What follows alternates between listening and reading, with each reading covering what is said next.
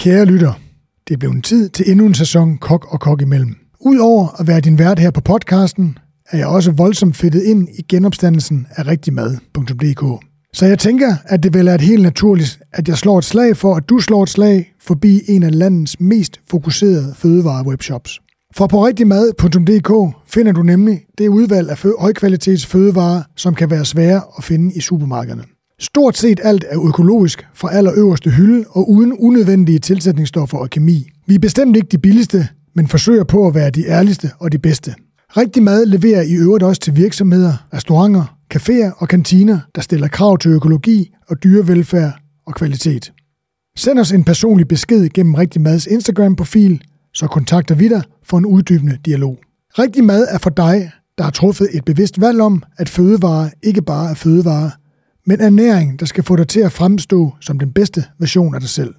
Så ryg straks ind på rigtigmad.dk og tjek det store udvalg af højkvalitetsfødevarer og færdigretter i særklasse ud. Tusind tak, fordi du lytter med.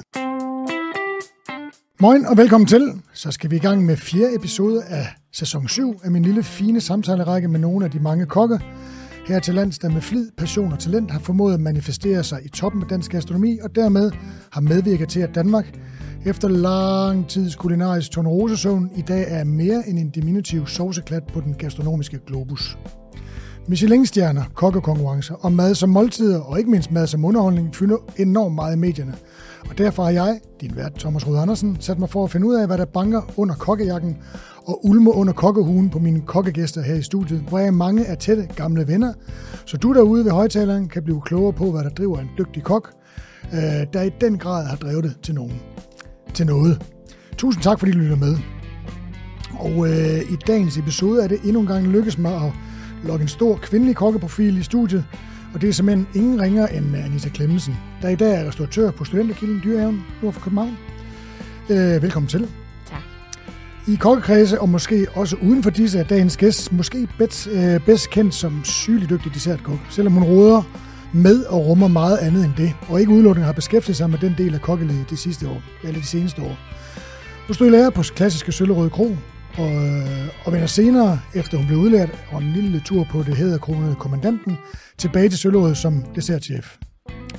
En ekstremt vigtig position øh, på Søllerød efter øh, Anitas forgænger dengang, den legendariske dessertkok Markus Grigo, havde gjort dessertkøkkenet på Søllerød K kendt over hele landet med hans ekstremt innovative tilgang til det søde køkken. Anita tog over og, og tog ifølge Jakob Denergaard, som jo er en kær fælles ven, vi har, må man, roligt, kan man roligt sige, den søde side af Søllerød til et helt andet niveau, og det på et relativt uh, tidligt tidspunkt i hendes karriere. Herefter var der afsted til Stenbroen på en meget speciel restaurant, som vi skal høre Anita fortælle lidt mere om, når vi kommer rigtig i gang med podcasten her. Uh, og derefter var det det grønne bælte nord for København, der kaldte på Anita igen. Det kan være, du har lidt uh, grønne fingre og en trang til at være på landet. Jeg kan godt lide det. Ja. Uh, og denne gang, der sprang hun ud som restauratør med intet mindre end to restauranter. Jeg er lidt tosset, ikke? Jo, henholdsvis øh, den røde og den gule kortage, to meget, meget smukke bygninger i, med en meget, meget smuk beliggenhed i det meget, meget smukke Nordsjælland. Desværre kom der en lille smule, øh, efter mange år, kom der nogle skår i skaberglæden, og Anita måtte tage en beslutning om at lægge restauratørlivet bag sig, øh, og det kan være, at vi kommer til at snakke om det. Øh, men som jeg indledte med at sige, så er Anita heldigvis tilbage i branchen igen. Jeg glæder mig til at øh, tilbringe det, jeg håber bliver et par hyggelige timer i selskab med en af kokkefagets store kvinder, Anita Klemmensen. Så velkommen til dig. Tusind tak. Og lige øh, stor tak til jer, der sidder ude og trofast følger med ved radioapparaterne. Anita, du er født i København. Ja. Men øh, tog ret tidligere afsted med din familie til øh, Tisted, hvor din far var brygmester på Tisted Bryghus. Jamen det er helt rigtigt. Jeg var her faktisk kun, jeg tror, vi blev født og var her et år. Så det er, det, det er temmelig tidligt. Vi tog godt nok lige omkring Fyn til at starte på. Okay. Men så tog vi til Tisted. Så tog det til Tisted. Ja. Øh, men hvad er det, er det? Er det store mængder af øl i din barndom, eller hvad er det, der ligesom har antændt din øh, brændende interesse for mad og kogekunst, og ikke mindst øh, også i din, de sidste mange års virke, altså værtskabet? Hvad, hvad, hvad ledte dig dertil? Jeg tror, at øh, jeg tror egentlig altid, at jeg godt har kunne lide at, at, at øh, smage på ting, og, og øh, at skabe noget lyder sådan øh, stort. Men min far var, øh, han lavede en masse forsøg. Han var en af de brygmester, øh, som, som startede med at eksperimentere lidt med de her øltyper, og, og prøvede at, og sætte ting sammen, som måske var lidt utraditionelt. Og jeg kan huske, når jeg lå syg på sofaen derhjemme, så arbejdede han hjemmefra, men det var med masser af reagensglas og noget rollekris og nogle udtræk af noget, og så, altså, så smagte man jo på det, når man var der, så, så var man med til det. Øh, og, og han øh, sagde, at man smagte altid bedst om formiddagen. Så det kunne ikke laves om. Om man så var syg, eller man var noget andet, så var man med til at smage på de her ting. Og det gav sådan en eller anden fantastisk glæde i, og, og, og synes, når man, det der med, at hvis man får en dråbe med det her, eller hvis jeg lige gør det her, så bliver det bare noget helt andet. Eller hvis jeg sætter den sammen med det her, så kan de her to ting gøre noget helt tredje for hinanden. Øh, og det synes jeg var vildt spændende. Og hvor, øh, så brugte vi meget tid sammen i køkkenet. Øh, vi hentede noget i haven og lavede noget, der helt sikkert smagte forfærdeligt rigtig tit, men som også bare en gang imellem blev sjovt og godt. Og det har faktisk... Var det, øh, gav det dig en, altså den der, den, øh, det du fik lov til at smage, det gav dig en tryghed i form af at smage og sætte ting og sager sammen?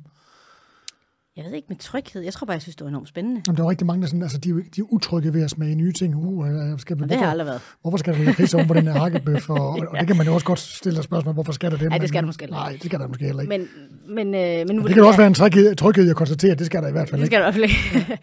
I Jylland skal der slet ikke. Øh, jamen, jeg, jeg ved, nej, jeg synes ikke, det gav en tryghed. Jeg synes bare, det gav noget spændende. Og, og, øh, og jeg tror også, det gjorde meget, at vi gjorde det sammen. Øh, min far arbejdede utrolig meget.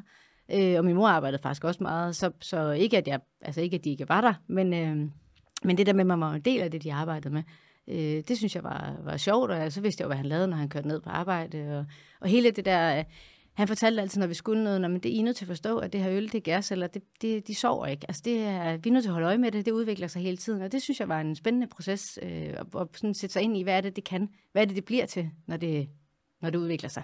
Og hvorfor kan vi ikke tage på ferie om, om torsdagen, men skal vente til om lørdagen, så det her bryg det er færdigt? Og, altså sådan noget var bare, det synes jeg var spændende. Okay, det er, det, det er meget interessant, den der måde, og jeg har lige talt med David Johansen, der har været min gæst i øh, sidste podcast her, og vi taler om det der med, noget jeg opfatter meget, nu mine børn er jo store, øh, øh men det der med, at, at man inddrager børnene i, øh, i, hvad skal man sige, i familielivet, at de har en rolle, de har, en, de har et ansvar også for ligesom at, at, at, at, være med til at få tingene til at klappe. Jamen det var vi meget. Ellers, ja. ellers havde det aldrig klappet.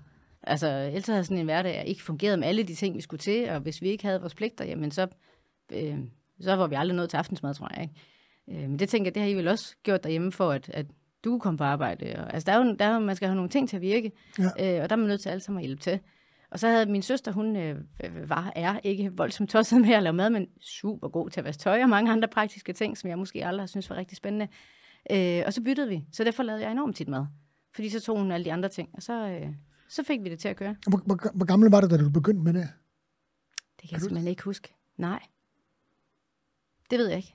Jamen, det kan godt være, du er nogen, der har sådan et helt klart billede. Altså, jeg kan huske, jeg, jeg, vi var, jeg har vel været 8-10 år vil jeg skyde på, der lavede vi sådan en også igen, fordi min, vi havde sådan et, min far havde sådan et, øh, og hans kæreste dengang havde sådan et frygteligt, øh, eller det ved jeg ikke, frygteligt, et, et projekt, en drøm om at lave den der øh, bæredygtige bundegård ude på landet, og så skulle vi, og så vi var, en, altså vi var en, en del af det projekt. Ja.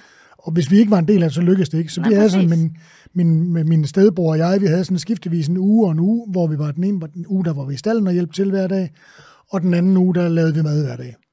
Altså, ja. Så det var en nødvendighed. Det var, bare, altså, det var jo ikke nogen, der har du lyst, øh, lille Emanuel Alexander, til at, at prøve at hjælpe med at lave mad? Øh, det var, i dag er det dig, der laver mad, og i dag er det dig, der kører rundt og fodrer. Hvad fanden det nu Men man får jo heller ikke lyst, altså man kan sige, hvis man ikke bliver øh, tvunget, er måske et forkert ord, men hvis man ikke føler, at, at det er nødvendigt, at man hjælper til med, ja, inddraget i det, så, så, øh, så er det jo helt naturligt, at man som ung synes, det er markant sjovt at lave alt muligt andet. Ja. Så man er jo nødt til at føle, at det er også vigtigt, at man bidrager med det øh, og så må man gøre det så godt, som man kan. Øh, og så bliver det jo selvfølgelig bedre med tiden. Men, men hvis man aldrig får lov at blive, blive en del af holdet, så er det jo meget nemmere bare at trække sig helt sikkert sjovt og bare smutte op og spille fodbold. Ja, eller det der endnu er. Ja, eller, ja, uh, Play, ja. Playstation tænkte jeg på her. Nå, ja. Jamen, jeg spiller fodbold. Ja. så du begyndte på et, formoder jeg, relativt tidligt tidspunkt at hjælpe med at lave mad? Ja, altså jeg har hjulpet i, i, siden jeg var helt lille, tror jeg. Øh, men fra vi sådan selv begyndte øh, at komme hjem efter skole, og min mor og far kom sent hjem, der, jeg tror, jeg stod for det, da jeg var... Jamen, det har jeg faktisk ikke nogen idé om. Men, og, og var, det, øh, var, det, var det det, der, der, der katalyserede din, din, din tanke om, at du skulle være kok? Øh, jamen, det er jo et spørgsmål, jeg har fået så mange gange. Øh, jeg, jeg, jeg har faktisk aldrig været i tvivl om, at jeg skulle være kok, og jeg ved ikke hvorfor. Og det er sjovt. Ja, det er lidt underligt. Og jeg kan huske, i min gymnasieår, der var vi sådan meget... Øh, dem, der var min, øh, dem jeg gik i klasse med, de var så meget, ah, hvor, hvor passer man ind, og hvad skal jeg nu, og hvad hylde øh, kan jeg passe på, og sådan noget. Jeg var bare aldrig i tvivl. Det skal være godt. Ja, og jeg vidste godt, at jeg skulle i gymnasiet inden, fordi et, øh, jeg var måske ikke helt klar til at gå i kokkelærer dengang. Og, øh, og der var jo også, altså der er nogle skønne steder at spise i det nordjyske, men, men jeg ville gerne noget andet, så jeg vidste godt, at jeg skulle flytte for det. Øh, så havde jeg også måske en far, der sagde, hvad nu hvis man kommer til skade, så er det måske meget smart at have gymnasiet inden. Så det var sådan helt, øh, det lå helt fast inde i mit hoved, gymnasiet, og så skulle jeg i kokkelærer. Men det er, jo, det er jo sjovt til dem, der har en, en, en øh, det er jo ikke en videregående uddannelse, altså dem, der har en, hvad hedder det, en ungdomsuddannelse, altså en HF eller en studentereksamen eller handelsskole eller andet, altså det er jo, det er jo et rigtig godt fundament. Altså, jeg har, jo, jeg har jo ikke noget af det der, og jeg har da tit følt, at, at især når man har været altså, i relationer med andre mennesker, blandt andet min hustru og sådan noget, kan jeg jo godt mærke, at jeg ikke har det. Altså, jeg, ja, det kan jeg godt. Altså, der, er nogle, der er nogle ting, jeg ikke har lært, som man lærer i den periode. Det er jo, det er jo en dannelsesperiode, ikke? Det er rigtigt. Der er jo, der er jo noget almen viden, eller man skal sige, sådan nogle, ja. nogle ting, som jeg selvfølgelig ikke ville have lært ellers. Men ellers vil jeg sige, at de år gjorde jo meget mere for mig personligt, end de måske gjorde sådan... Altså, jeg siger ikke, at jeg ikke har lært noget, men man bliver jo voksen, mere voksen i hvert fald. Jamen, det er det, jeg mener. År. Ja. ja. Øh, og jeg ved ikke, altså jeg havde jo nogle fantastiske tre sjove år, øh, så på den måde gjorde de jo en masse, men jeg ved ikke om, altså det der med, at jeg egentlig stadigvæk... har ja, gjort nej, noget nej, i det. altså, øh, altså, nej, det tror jeg ikke. Nej. Jeg, altså, jeg, vil, ville jeg gerne have det. Altså, jeg har jo erhvervet mig nogle kundskaber på andre vis. Det er jo ikke, fordi jeg sådan, synes, at jeg er et menneske, der ikke kan bidrage med noget, men, men, jeg, men jeg tror, jeg kan, jeg kan i hvert fald huske, fordi mit eget udgangspunkt var at gå lige fra 10. klasse, og så gå på EFG, som det hed dengang, og så i kokkelærer, ikke? At, øh, at når man så når jeg så senere havde nogen, for eksempel, der havde taget en studentereksamen på Kong Hans, og startede i kokkelærer, synes jeg bare, at de var på en eller anden måde, hvis de var fokuseret på, at de gerne ville være kokkeløver, var det bare, det var nogle andre mennesker, de havde, det, var, det var anderledes at arbejde med dem. End... Ja, det, det tror jeg lige præcis er det, det ja. gør. Altså, du bliver et andet menneske på de tre år der. Du lærer nogle andre ting, øh, og, og man bliver mere klar. Ja. Altså, det er jo ikke verdens nemmeste branche lige at blive smidt ind i. Men var du ikke i tvivl, siden du, ikke, øh, siden du gik direkte? Vidste du også, det var det, du skulle? Ja, det, men, men det, det kom jeg til. Jeg er jo altid ved, at først ville jeg selvfølgelig være politimand, og så ville jeg være, formentlig være indianer. indianer først, tror jeg. Jeg tror, jeg sprang brandmand over, så jeg gik fra indianer til soldat, tror jeg. Og det ja. ville jeg være indtil jeg startede med at vaske op faktisk på forsamlingshuset i Mølletønder. Okay. Og der, der, der tror jeg bare, jeg blev fanget af stemningen. Ikke så meget det der med at stå og lave fin mad, men, men stemningen kunne jeg godt lide. Jeg synes, det var lidt, det var lidt uh, whacked. Jeg synes, det var lidt skørt. Og lidt, lidt skævt og lidt, lidt, lidt sjovt. Øh, og det der med, at man skulle være færdig, altså uanset hvad der skete, om man skar sig, eller man brændte sig, eller det hele så, var ved så skulle der bare være noget mad klokken 19. Ikke? Ja. Og det tror jeg faktisk, jeg synes var sjovt. Øh, så besluttede jeg, at så ville jeg være kok, og hvis jeg skulle være kok, så kunne lige så godt være en god en af slagsen. Ja. Så det var, det var først der, det var sådan måske 15-16 år, jeg besluttede mig, at jeg ville være kok. Ja, så er du også gået direkte i gang, kan man sige. Ja, det gjorde ja. jeg faktisk, ja. Ja, det, men det tror jeg, så, så tidligt havde jeg ikke været klar. Altså jeg, tror, jeg vidste jo godt, det var det, jeg gerne ville, men jeg tror, øh, personligt havde jeg ikke været klar til at ryge ind i den branche som 16-17-årig. Ej, jeg, jeg, var så, jeg var, jeg var 18, skal de sige. Okay. Jeg er jo i FG. Men det der. Ja, ja. ja, det er rigtigt. Så tidligt. Ja, det er tidligt. Men altså ekstremt fokuseret. Og det var du formentlig ja, også, da du blev lukket ud af... ja, da jeg kom ud af fyrtåget. Ja. ja. ja. ja, det var jeg. Jeg, var, jeg tror måske, jeg har været mega irriterende. Øh, altså, jeg var virkelig, øh, virkelig klar. Øh, jeg, jeg ved, det, det, ja, det skal man jo næsten spørge de gamle drenge om, men jeg tror, jeg har været virkelig irriterende. Sådan en, der bare ville det hele på den halve tid. Jamen, det er også det, jeg hører. Men jeg, det, er den lille smule research, jeg har lavet. Men det, jeg hører, det, det er jo på den gode måde. Nå, okay. Altså, det er jo det der med, at man, man får en interesse, og sådan havde jeg det også selv, at der, der var så altopslugende, ikke? Altså, jo, fuldstændig. Alt, altså, jeg var ligeglad med, at jeg skulle arbejde 30 timer om dagen, og alle penge blev brugt på kokkeknive og kogebøger, og øh, vi sad og læste turistermagasiner med konkurrencer. Og Men tror du ikke også, at ens andre venner har syntes, at man blevet sådan helt ensporet? Og, og, og, og, ja, fuldstændig. Ja. Altså, det gik jo kun op i det at få de der ting til at lykkes, og jeg mødte også enormt tidligt ind på arbejde, fordi så kunne man nå at blive færdig med de der sure ting, fordi så fik man lov at lave det sjov. Præcis. Øhm, og det er jo øh, det er meget sjovt at tænke tilbage på, at man virkelig var villig til at, at komme tre timer før, fordi så var ligesom de der fonger og alt det der småirriterende ligesom overstået. For ja. så fik man aldrig nogensinde lov til at skære ud. Nej, præcis. Altså, altså det der med, at, øh, at det man har på det tidspunkt der, det er jo en brændende interesse. Og så har man det der, du har tid. Altså jeg, jeg var flyttet til en anden by, boede op på øh, pullerkammeret på hotellet. Jeg havde, kendte ikke nogen, jeg, altså jeg havde ikke noget, jeg skulle. Det eneste, jeg ville, var det. Så når de andre gik delvagt, så, så, blev, jeg, så blev jeg der jo bare. Ja, man har været lidt tosset, ikke?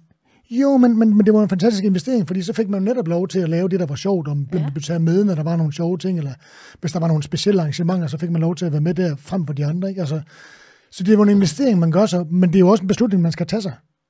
Jamen, jeg tror aldrig, jeg tog beslutningen sådan, øh, sådan aktivt. Altså, jeg tror, det kom helt af sig selv. Øh, jeg synes, øh, jeg flyttede jo også til København, det er ret langt. Min far og far for både her, men... men øh, Burde du hos dem? Nej, det okay. gør jeg ikke. Øh, jeg flyttede sammen med en veninde ude i Vandløse, som også var hjemme fra Tisted af, men øh, hun startede på farmaceutstudiet, så det var jo to vidt forskellige... Øh, I så aldrig Hvad, vi så aldrig øh, og, øh, og så blev det ligesom om, at de der andre kokkeelever på Sølvred, vi var jo mange dengang, øh, det er de sikkert stadigvæk, men, øh, men de tog sig ligesom, altså vi, folk tog sig rigtig godt af hinanden. Det er som de ældste eleverne sagde, så skal vi, så nu er det det, vi her, vi gør, og lørdag aften går vi ud i byen, men alligevel så møder vi op søndag morgen, og øh, altså, man fik sådan en, øh, man blev sådan sat i lære som kok, men også som sådan her fungerer du i branchen, det er det her, du skal, du skal ordne de her ting, inden du kommer herover. Og, altså, det, jeg, øh, jeg, synes, det var, jeg synes, det var nogle spændende rytmer at komme ind i. Ja, fuldstændig. Fik øh, en masse ekstra øh, venner rimelig hurtigt. Så vi springer sådan, vi, vi, skal lige, vi skal lige tilbage igen, men det gør vi lige lidt senere, fordi at fordi det er ret interessant lige i konteksten her, det er, det er jo det der med, at du bliver indledt med en familie. Hvem, hvem er køkkenchef på det her tidspunkt? Det er, nu skal vi sige, det er Søllerød, du starter på. Ja, jeg starter på Søllerød Kro. Det er, Så fra, kan... direkte fra Tisted til Søllerød Kro? Ja. Holy shit, hvordan, ja. hvordan kom det i stand? Jamen, jeg, øh, efter gymnasiet arbejdede jeg hos en slagter øh, for at tjene penge til at rejse. Øh, og da inden jeg så rejste, havde jeg sådan en idé om, altså, altså som ung har man jo tit en idé om, det er sådan, at det fungerer. Jeg var helt klar på, at jeg tog til København i en weekend, og så arbejdede jeg øh, i en weekend for at vise, øh, hvad jeg troede, jeg kunne. Og så, så, øh, så, så, så var det den læreplads, jeg havde, når jeg kom hjem. Så jeg tog op på, øh, på øh, hvad hedder det nu? Ud af Strandvejen. Det der er mash i dag. Øh, no, Skovvedkronen. Ja, lige ja. præcis. Og øh, arbejdede øh, der øh, i weekenden og fik den læreplads. Sagde, du må gerne komme herop og få øh, stå i lære, når du kommer hjem fra din øh, rejse, som var et halvt år. Jeg tog tilbage til Tisted, tog ud og rejste. Øh, og da jeg så kom hjem, så var der kommet en ny køkkenchef op. Og det var jo, jeg tænkte sådan, nej, nej, hvad skete der der? Ja, lige præcis. det havde I ligesom lovet mig. Og så var det bare slet ikke, så tog jeg det op igen og sagde, mm, og de forstod sådan lidt, jamen det kan du da godt prøve. Og der var en helt anden stemning. Der var slet ikke den der energi, jeg sådan, synes, jeg havde følt. Øh, hvem, det, kan du huske, hvem der var der, da du var der første gang? Ja, det var øh, Morten Køster. Morten Køster, præcis, ja. ja. Øh, og han var virkelig, øh, altså, han var super skøn, og, øh, og jeg fik lov til en masse den weekend. Jeg fik lov til ligesom at vise, at jeg godt gad arbejde. Øh, så jeg var helt klar på at starte der. Ja, der har også været nogle fede Bruno i, uh, ja, ja, i Bruxelles ja, ja, og på Kong Hans. Og, ja, helt vilde dag, ikke? Ja. Øhm, og så, så sagde jeg, det skal jeg ikke. Så tog jeg på kokkeskolen og tænkte, så må jeg jo finde en anden plads. Og så var jeg rundt og arbejde forskellige steder for at se, hvad, hvad jeg kunne få af elevpladser, for at se, hvad jeg synes, der var rart at være. Og der var en masse steder, jeg ikke synes, der var rart at være. Så var jeg på Søllerød Kro og tænkte, det her, det, øh, det skulle, der er meget god øh, gang i den. Så du, var ro, det vil sige, du, du var gået i gang med forskole, det der, eller hvad det? Ja, øh, og der havde jeg jo en masse merit, fordi jeg havde gået i gymnasiet, så jeg gik ikke super meget i skole. Okay. så der var masser af tid til både at komme ud og til at lave alt muligt andet. Øh, og så øh, fik jeg at vide, at jeg godt kunne få en læreplads der, hvis jeg startede i december, samtidig med, at jeg gik på skole. Øh, og så gjorde jeg det. Øh, så jeg startede egentlig den sidste måned, inden jeg sluttede skolen, og så startede jeg sådan helt fra januar af. Og der var Kasper Vedel lige startet. Øh, Kasper Vedel er i dag chef for Gourmet, hedder det der? Ja, det tror jeg faktisk stadigvæk. Ja, og laver øh, mad til flyselskaber. Ja. Sindssygt spændende job i øvrigt. Og fantastisk. Øh, både sød og dygtig. Og ja, meget. Ja, ja. Kun, kun godt at sige om ham. Øh, ham havde jeg faktisk hele min læreperiode, og det øh, kunne jeg jo godt se efterfølgende. At, at, jeg tror ikke, dengang var jeg jo ikke klar over, at, at øh, køkkenchefer egentlig skiftede tit, og tit tog et helt team med. Øh, så jeg har været enormt privilegeret i at have ham hele vejen igennem. Men også, at mange af, der var jo selvfølgelig udskiftning, det kan ikke undgås, men der var også nogle stabile kræfter. Og Jan Restoff øh, i restauranten, han startede i foråret, der hvor jeg også startede, har jo også været der, og er der jo stadigvæk. Men... Jeg overtog jo direktørjobbet efter Jan Pedersen, som jeg havde inde i går. Nå, ja. ja det er ja, ret sindssygt. Det, det, det er ret ja. sindssygt. Øh, det er nogle år siden. Ja, det er stadig mange år siden. Det var, jeg startede i 97, ikke? December 97. Nej. Ja. øhm, så jeg, jeg tror, at når jeg ser tilbage til det, på det, så har det været øh, enormt trygt sted for mig at være. Og jeg ved ikke, hvor meget jeg værdsatte det dengang. Ja, det gjorde jeg, jeg elsker at være der, men, men, men, øh, men kendte jo ikke branchen godt nok til at tænke, at det der faktisk var enormt privilegeret. Nej, det jeg synes, der er privilegeret ved det, altså det, det er jo også det der med, at det, det er der rigtig mange kokkelever, der ikke lige kan se. Det er jo, når de, at de kan jo ikke forstå, at der ikke er fjernsyn på første dag, de starter i lære, og de skal stå og skære pikvarer ud, ikke? Og de synes, det er helt underligt det der er jo, når man, når man gennemgår en læretid, som du har haft det, jeg har til dels haft det, jeg har desværre også flyttet lidt rundt, altså, men det der med at være det samme sted, det har jeg i hvert fald sagt til mange af mine elever, det er ja. jo, når du er det samme sted, og, og er tålmodig, og, og gør dine ting ordentligt, så vil du jo også opleve den der med, at du hele tiden stiger i hierarkiet, din anseelse, din viden, og alle de der ting, altså jeg kulminerer ligesom med, at du jo den sidste del af din læretid, der er du faktisk øh, vigtigere, øh, fordi du kender alle strukturer, du ved, hvordan alle ting fungerer, og det gør de nye kokke jo ikke. Og det er der virkelig mange, der ikke forstår. Ja. Altså, har, og den, den samtale har jeg også haft med utrolig mange kokkeelever, at du når aldrig op til at køre det varme hvis du hele tiden skifter. Ja. Altså, hver gang du så kommer et nyt sted så starter du forfra. Og du har jo ikke glæden over, at du, har med, at du, at du, at du ved det egen kraft har løftet det fra det ene niveau til det næste Men hvorfor niveau. er der ikke nogen, der forstår det? I don't know. Forstod vi det dengang? Jamen, det ved jeg. Jeg overvejede faktisk aldrig at skifte. Nej. Øh, men jeg tror også, det er blevet mere og mere normalt nu at skifte læreplads. Øh, og jeg kan godt se, at der er måske også så mange restauranter nu, at hvis du er et helt lille bitte sted, så kan det godt være, at du ikke får det hele med, så kan det godt være, det er smart at skifte. Men jeg synes uanset hvad, så må man måske prøve at snakke om, om man kan lave en, en aftale med to lærermester sammen, sådan så at at man er sikker på, at man får det bedste ud af, så man ikke ja. bare shuffler rundt, og så bare får en lille bit smule af det hele, og så ender man op med at, øh, at kun at kunne det der lidt, øh, lidt hurtigt køkken. Ja. Men jeg, altså, jeg rejste som min køkkenchef, han flyttede med, at det var, altså, stederne lukkede og sådan Der var, der var lidt en natur. Så er der en anden grund til at rejse, ja, ikke? Øh, men, men, men altså, retrospekt vil jeg da ønske, at jeg haft en læretid som din. Så lad os høre lidt mere om den. Hvad var det, hvad, hvad, hvad, hvad var Søllerød Kro på det tidspunkt, og hvad er Søllerød Kro? Vi snakker øh, rigtig tit om Søllerød Kro, det er fint nok. Ikke? Jamen, det tror jeg gerne. Jamen, det er jo sådan en institution i branchen. Altså, det, den kan jo noget helt særligt. Jeg synes, det er... Øh, Øh, altså det, er jo, det er jo et smukt gammelt hus, der rummer en masse stemning, og har altid rummet et vidunderligt køkken. Det har skiftet meget. Jeg synes, køkkenerne har, øh, har, øh, har været af forskellige genrer deroppe, men, men på en eller anden måde er der jo altid en... en øh... Kan du huske nogle af køkkencheferne? Ja, det kan jeg kan godt. Du, kan du huske hele pallerækken? Altså, hvorfra skal jeg bare starte fra da jeg startede, så tror jeg Nej, godt, jeg kan. men du må, du må godt tage lidt før, hvis du kan også. Altså, fordi det er, jo, det er jo tale om en institution, ikke? Altså, Kong Hans er nemt, for der har jo været fire mennesker i de 40 år eller meget der, ikke? Jamen altså, både, både Francis og Jan Pedersen var der jo, men så var Cunningham der lige inden Kasper Vedel, men jeg ved ikke, hvad rækkefølge dem før var i. Altså, du kan tænke på, hvor ung jeg er jo. Der her, det kan jeg slet ikke huske. Ej, det der skal rigtigt. du hjælpe mig. ja, der er jo Søren Gierik, og der, ja, der er, øh, hvad pokker var der mere? Michaud. Michaud var der også. Jamen, det er fuldstændig rigtigt. Ja, der har været nogle stykker. Så Brian Mark nu, ikke? Og jo. Jakob Den Ergaard i mange år. Men du, og Christian Ebbe lige imellem. Og Christian Ebbe også, ja. ja. ja. Ham må vi ikke glemme. Nej.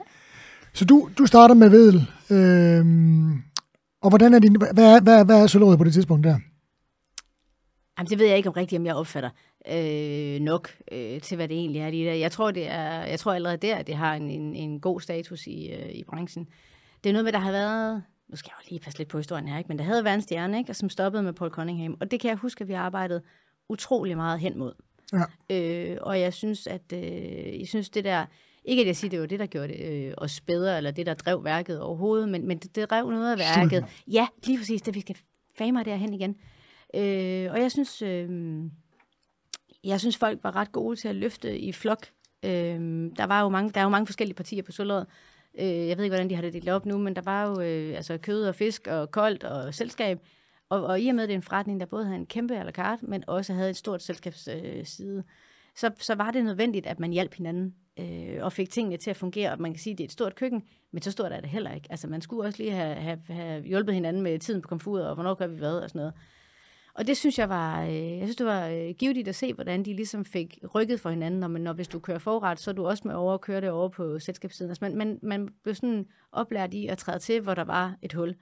Og der var Kasper Vedel virkelig øh, helt vild. Altså han var, for mig så er han sådan en mand, som altid bare øh, var der, hvor det brændte på. Altså, han, og han gik forrest. Han var ikke sådan en køkkenchef, der mødte lidt senere, eller øh, lige trak sig, når der skulle noget, eller øh, ikke gad noget andet. Eller, altså, ja, han med os? Ja, det gjorde han også. Jeg kender altså, ham, jeg kender ham ikke så godt, men jeg uh, kan kun få noget godt. Altså virkelig dejligt. Ja.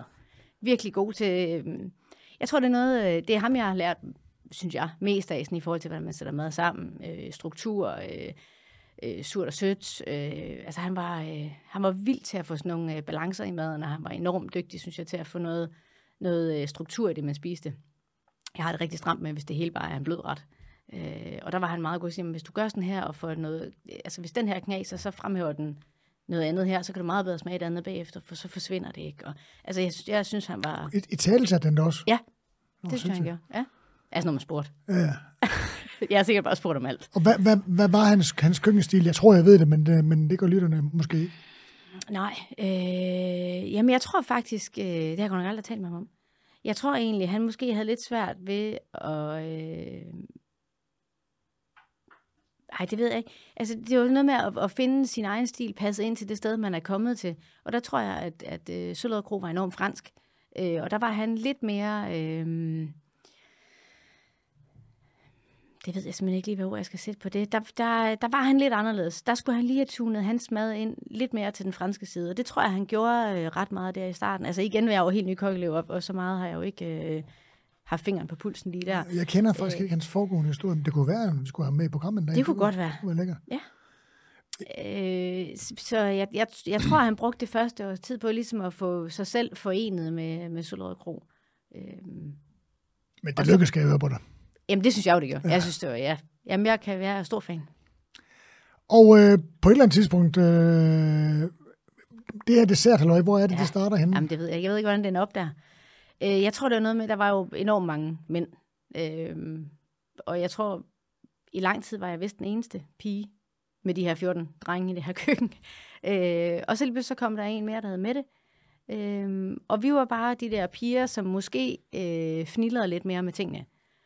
Og, øh, og Markus han lavede utrolig skønne desserter, men der var enormt meget fniller. Så han, når han stod og lavede de der øh, vaniljetræer, som var lagt i sukkerlag og skulle skæres ud som små vifter af træer, i helt tynde papirs og bage, fordi dengang havde man ikke alle mulige smarte maskiner, så det var jo inde i ovnen ved helt lav og åben luk, åben luk, tage af, og hver gang man tog, altså hver fjerde man tog af, knækkede jo, ja, hvis det kan gøre det. Prøv lige at fortælle, hvad et vaniljetræ er.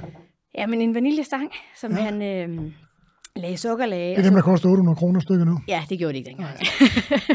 men men øh, så skar vi dem ud som små træer. Øh, så ja, helt, altså, helt tynde. dem op, og så fuldstændig, dem ud, og bredte dem ud, og, øh, og så tørrede dem i det her sukkerlag. Øh, så det lignede sådan nogle små, helt tørrede vaniljetræer, når vi satte dem på desserten. Og det var virkelig smukt, og det var rigtig fint, men det var pis besværligt. og det samme gjorde vi jo med kvist af estragon og sådan noget det var noget... Det, det er rigtigt. Det var noget, og fennikel, det var det, han kunne. Jamen, det var jo, fordi han vandt med den der øh, lakridskrembolette dessert der. Ja, og, og så var der jo nogen, der synes det var en vidunderlig idé, at så skulle den jo bare være til alles prædessert på hele Soløret Gro i utrolig lang tid. Og til der, rigtig mange selskaber. Til rigtig mange selskaber med estragon-tvil. Ja. Og der var bare nogle af de drengeelever der, som sagde, det, altså de knækkede jo så måske hver anden, og så, ja, lige præcis, øh, 10 tomme dørene. Og så, øh, så var de bare super meget bedre til at få øh, hakket taskekrabber over, og få altså alle de der sådan lidt mere voldsomme ting. Og så blev det bare sådan, at Mette og jeg, vi endte op derovre mere og mere. Øh, og det var også fint. Jeg kan godt mærke, eller jeg kan huske, at jeg sådan synes, ikke kun det. Og så alligevel så blev jeg lidt grebet af det. Og så, øh, altså min læretid var jo over det hele, men bare sådan med tilbage virkende. Men var der, det, det vil sige, altså Markus havde, han var så dessertkok. Ja. Og altså, altså Markus er måske den første, jeg husker, altså er Frederik Bo selvfølgelig også den store chokoladekunstner i Frankrig. Det der med, ja. at, at der var et forskel på at være konditor og være dessertkok. Ja, Markus var faktisk uddannet kok, ja. Ja, um, og, det tyske, og bager. Og bager, og bager ja, ja, det tror jeg faktisk, du ret i. Øh, men jeg kan bare huske, at når, når jeg, da jeg arbejdede sammen med, med, med de franske kokke, altså Jean-Louis og, og øh, Christian Binder, dem der, de skulle altid have konditor. Og så kom der sådan en fransk konditor, du ved. Altså, og de havde godt nok konditorsvendebrev, ikke?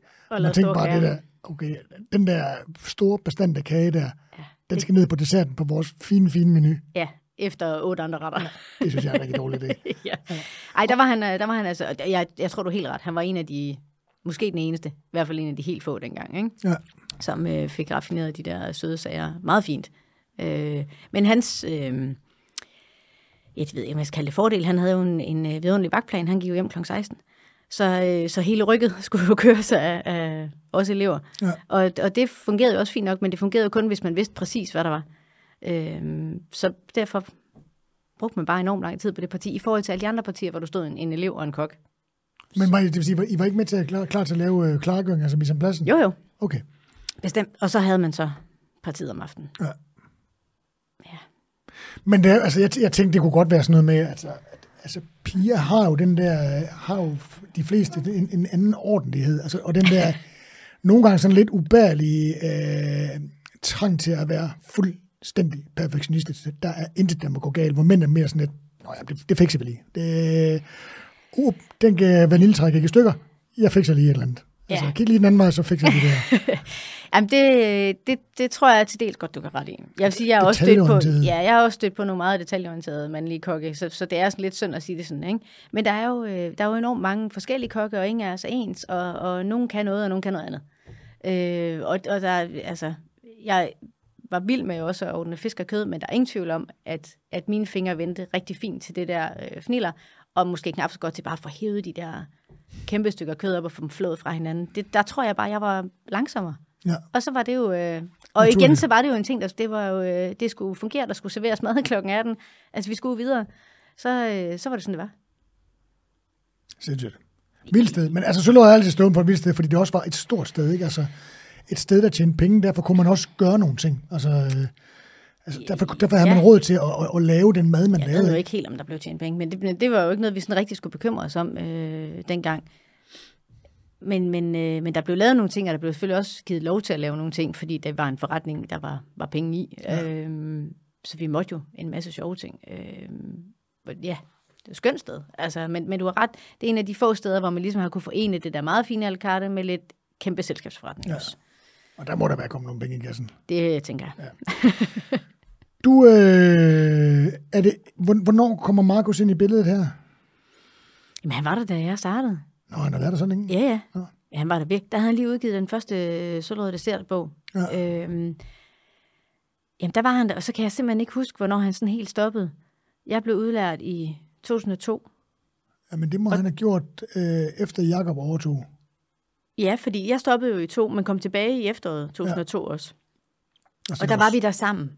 Så det var så kort tid. Ja, på kommandanten. Ja. Ja. Det, Skal øh, vi snakke lidt om det? Eller? det kan vi godt. Du blev var, udlært. øh, jeg blev udlært, yes. Og så... Øh, To point for guld, ligesom alle de andre? Eller to point for... Er det sådan, alle man to kunne point? slet ikke få guld dengang. Nå. Alle, alle, det er jo sådan noget... Alle for bronze er sådan noget to point for sølv. Nej, jeg fik selv. Du fik sølv. Ja, ja. Tillykke. Så Ja, tak. jeg tager hatten af. Ja. jeg ved ikke helt, hvad man kunne bruge det til.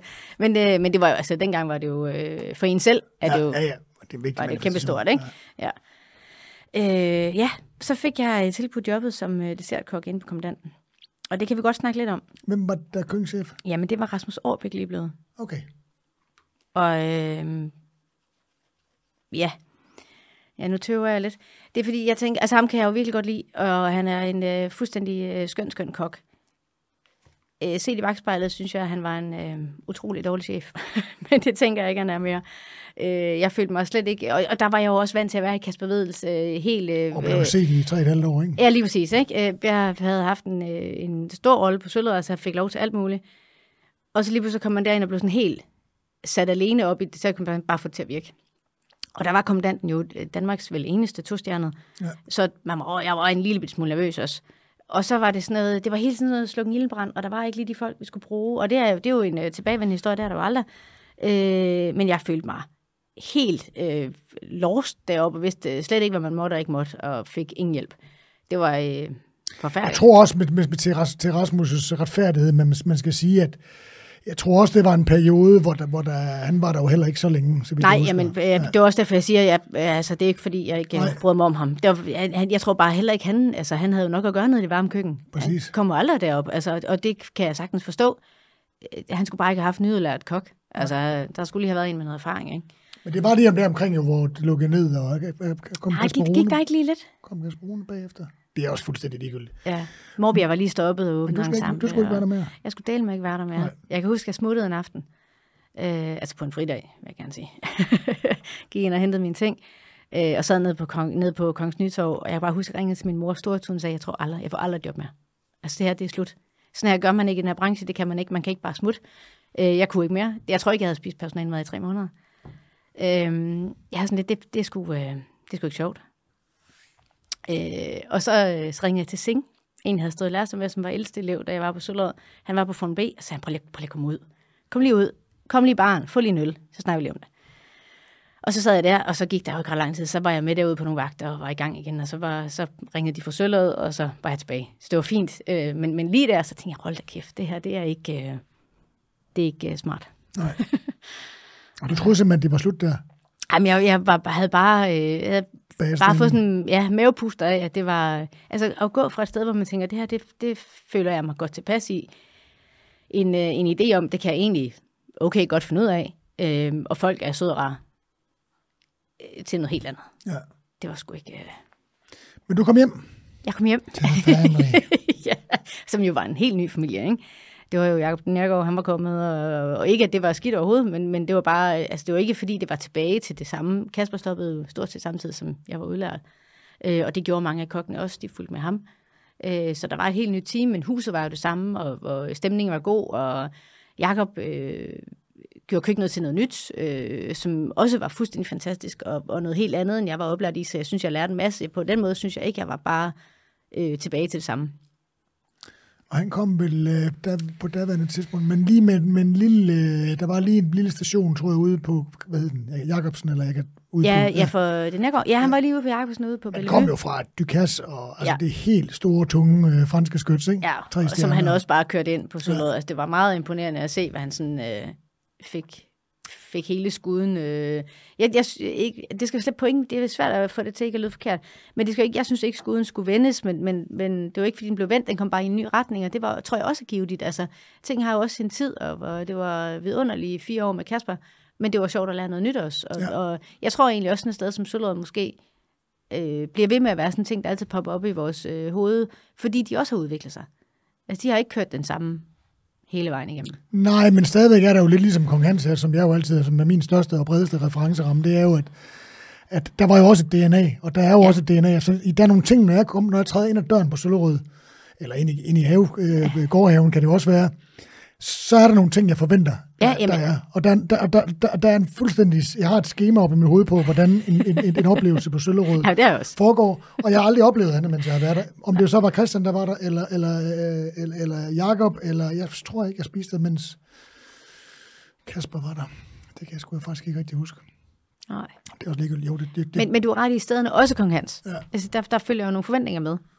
Og det skal man. Altså, det skal være den oplevelse, ja. ikke? Men det skal jo være de rammer, der nu er, vi har den køkkenchef og direktør, der er der. Ikke? Altså, men, men det der med, at man Præcis. går ind i stedet, så, så skal det bare være på en, en måde. Men det er vel egentlig også det, der gør, at de kan blive ved med at, at, at være så stor en spiller. Altså, det, at øh, man har nogle forventninger, de bliver indfriet, og, og det er, øh, man ved, hvad man får. Ja. Men med Jacob var det en ny oplevelse? Helt ny. Jeg synes, det var en helt ny rolle, jeg skulle have. Øh, jeg skulle overtage for Markus, der vidste han godt, at han ville større så, så det var jo også noget med at få det kørt i stilling. Øh, og som, øh, altså jeg havde været der meget som elev, og vidste godt, at det var et, hvad, hvad partiet ligesom indebar, men det indebar jo også bare noget helt nyt nu, når Markus ikke var der. Øh, det der med at gå fra at lave det, man skal, til at lave det, man selv finder på, man skal, det, det skulle lige have hovedet øh, drejet, drejet lidt rundt. Og, øh. og hvordan med Jakob, hvordan øh, var hans forventninger til dessertpartiet anderledes end, end Kaspers?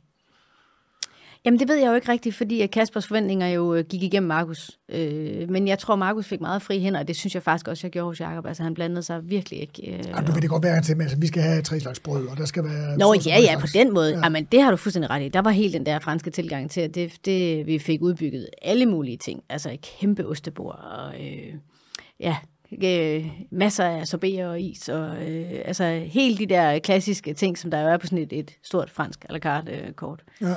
Men Søllerød Kro er jo det sted, som jeg i hvert fald øh, kan komme på, hvor man har, hvor man har den, den største fokus på desserter, og, ja. øh, og Jakob var jo rigtig glad for desserter, det er han jo stadigvæk, altså, kan man sige. ja. Jamen det var, øh. altså, det, og vi, jeg fik lov til at lave en masse, vi fik lov at sætte sådan en øh, gourmandise-dessert på, hvor, det var et, øh, hvor man simpelthen som gæst kunne vælge en stor hovedret, hvis man har lyst til det, og så, jeg kan ikke huske, om det var syv eller otte forskellige desserter, det var jo helt øh, crazy. Det var der ingen andre, der havde gjort på det tidspunkt. Øh, at få lov til at være så stor en del af, af, af hans setup øh, på Sullerkro, det var jo en kæmpe ære. Altså. Og der, der, øh, der men havde jeg frihænder. Men også en, en stor opgave, ikke? Jo, det var en okay mundfuld.